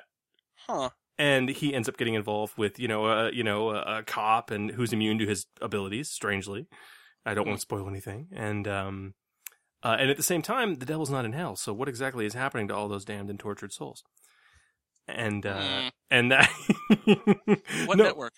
Um, I uh, I could have told you if you hadn't asked me. It's not Fox. Um, so it's one of the big three. Um, Well, if it's NBC, I'm not going to get put too much stock in it. They killed Constantine, they did, they did. Um, which is a shame because I was really starting to enjoy that film. Uh, that show. The show, yeah. Um, but it, it looks good. The other one that that uh, speaking of of comics and Marvel, uh, and Lady Sif, uh, Jaimie Alexander's got a show where she's the lead coming out called um, Blind Spot. Oh yeah, yeah, yeah, yeah, yeah. she- where she's like covered in tats and she's basically the female Jason Bourne. Yes. And you know, complete with the amnesia. And uh, yeah, it's um, that looked really good. I was like, ooh, That should be good. Ooh, okay. No, seriously, you need to go to you need to go to YouTube. You need to do a search for Lucifer trailer, and it's it's yeah. I, Huh? It was like just the, the the theme, the style, the tone. It's like like we were talking about. You know, a good trailer gives you such a good flavor of what the direction is going to be like in the writing. You know.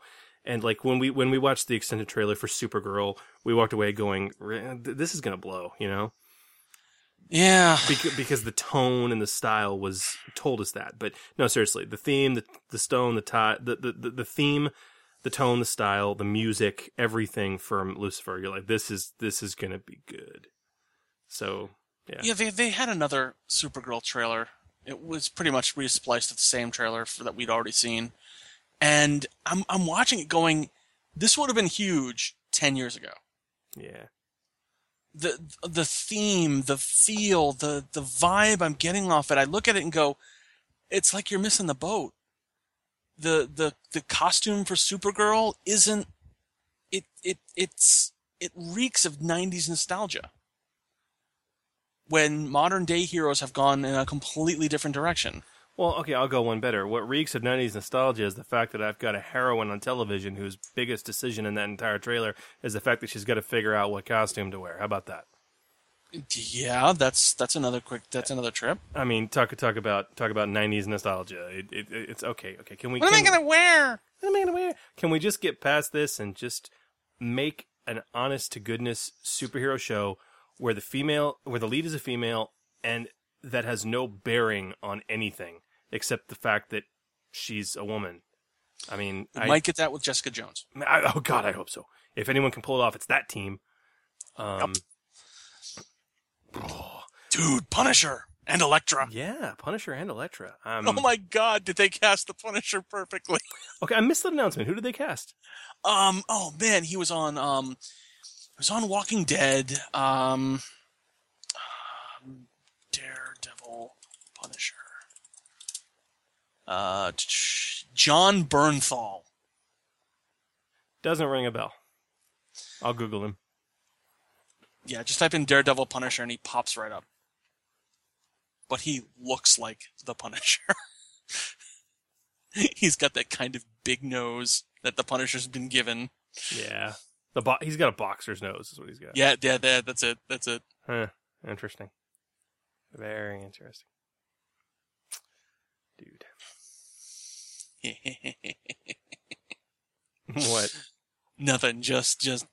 I'm, I'm just looking forward to season two of Daredevil because Elektra's going to be in it too. Yeah. I wonder who they're going to cast. Good question. Good question. Jennifer Garner. Um. No. Hell to the no. oh man, are you excited about Ant Man next weekend? I am. I am. I, I'm gonna go and, and watch it and have a fun time. It, it's that. That's really all I want out of Ant Man. Yeah. Yeah. Um, it, it, it should. It, it's interesting because it's this is supposedly the last film of Phase Two, Yeah. and that means that I think Captain America is the first of Phase Three. It is, and we got to wait freaking nine months to see it. yeah, it's odd that they don't have anything coming this winter. Well, have they typically done any? Have they done any winter releases? Uh, Thor. Uh, Thor was winter release. well, Thor was winter release material, quite frankly. um, Boom. Boom. Yeah, that's true. But uh, although true. they missed an opportunity with Captain America 2, because it could have been the Winter Soldier. Uh, Uh, uh, okay, have you seen the cosplay for the Summer Soldier? no. Okay, so so imagine a dude cosplaying the Winter Soldier. Okay, Yeah. except he's wearing like you know Bermuda shorts. like yeah, like board shorts and flip flops and like a t- and like a towel, and um, yeah, Does he have like the the the extreme amount of uh, of sunscreen on his nose too? Uh, I don't remember, but but uh, you know, but he had had the shield, you know, and, and it was yeah the the the, the summer soldier. Um, yeah, you need to go, you need to Google it. It's uh, it's it's pretty good, man. I'll go check it out. Captain America, the summer soldier. Woohoo! Elodie Young? Elodie Young. So who said they announced that they chose for Elektra? Elodie Young. Don't know. her. E L O D I E Young. I gotta Google. Uh, Elodie Young. Elodie. Is it Young or Jung? Young. Hmm. Well, she looks like Elektra. Well, no, no. I see. I see Elodie Young, Oh, but it's go. but it's Y U N G. Not Maybe like- that's her. That could be Elektra. She's a French television and film actress. Yeah, Elodie Young. y-u-n-g Y U N G. I bet it's pronounced Elodie. Elodie. Or it's it's French, so Elodie. Yeah, she's she's Elodie. Mediterranean. Elodie. Got the Young. Mediterranean look about her. She does have that strong Mediterranean feature. Interesting. Be fun. Eh, very fun. All right, boys and girls. Well, I need to call it. Yeah. All right. Good night, Gamer Nation. Good luck.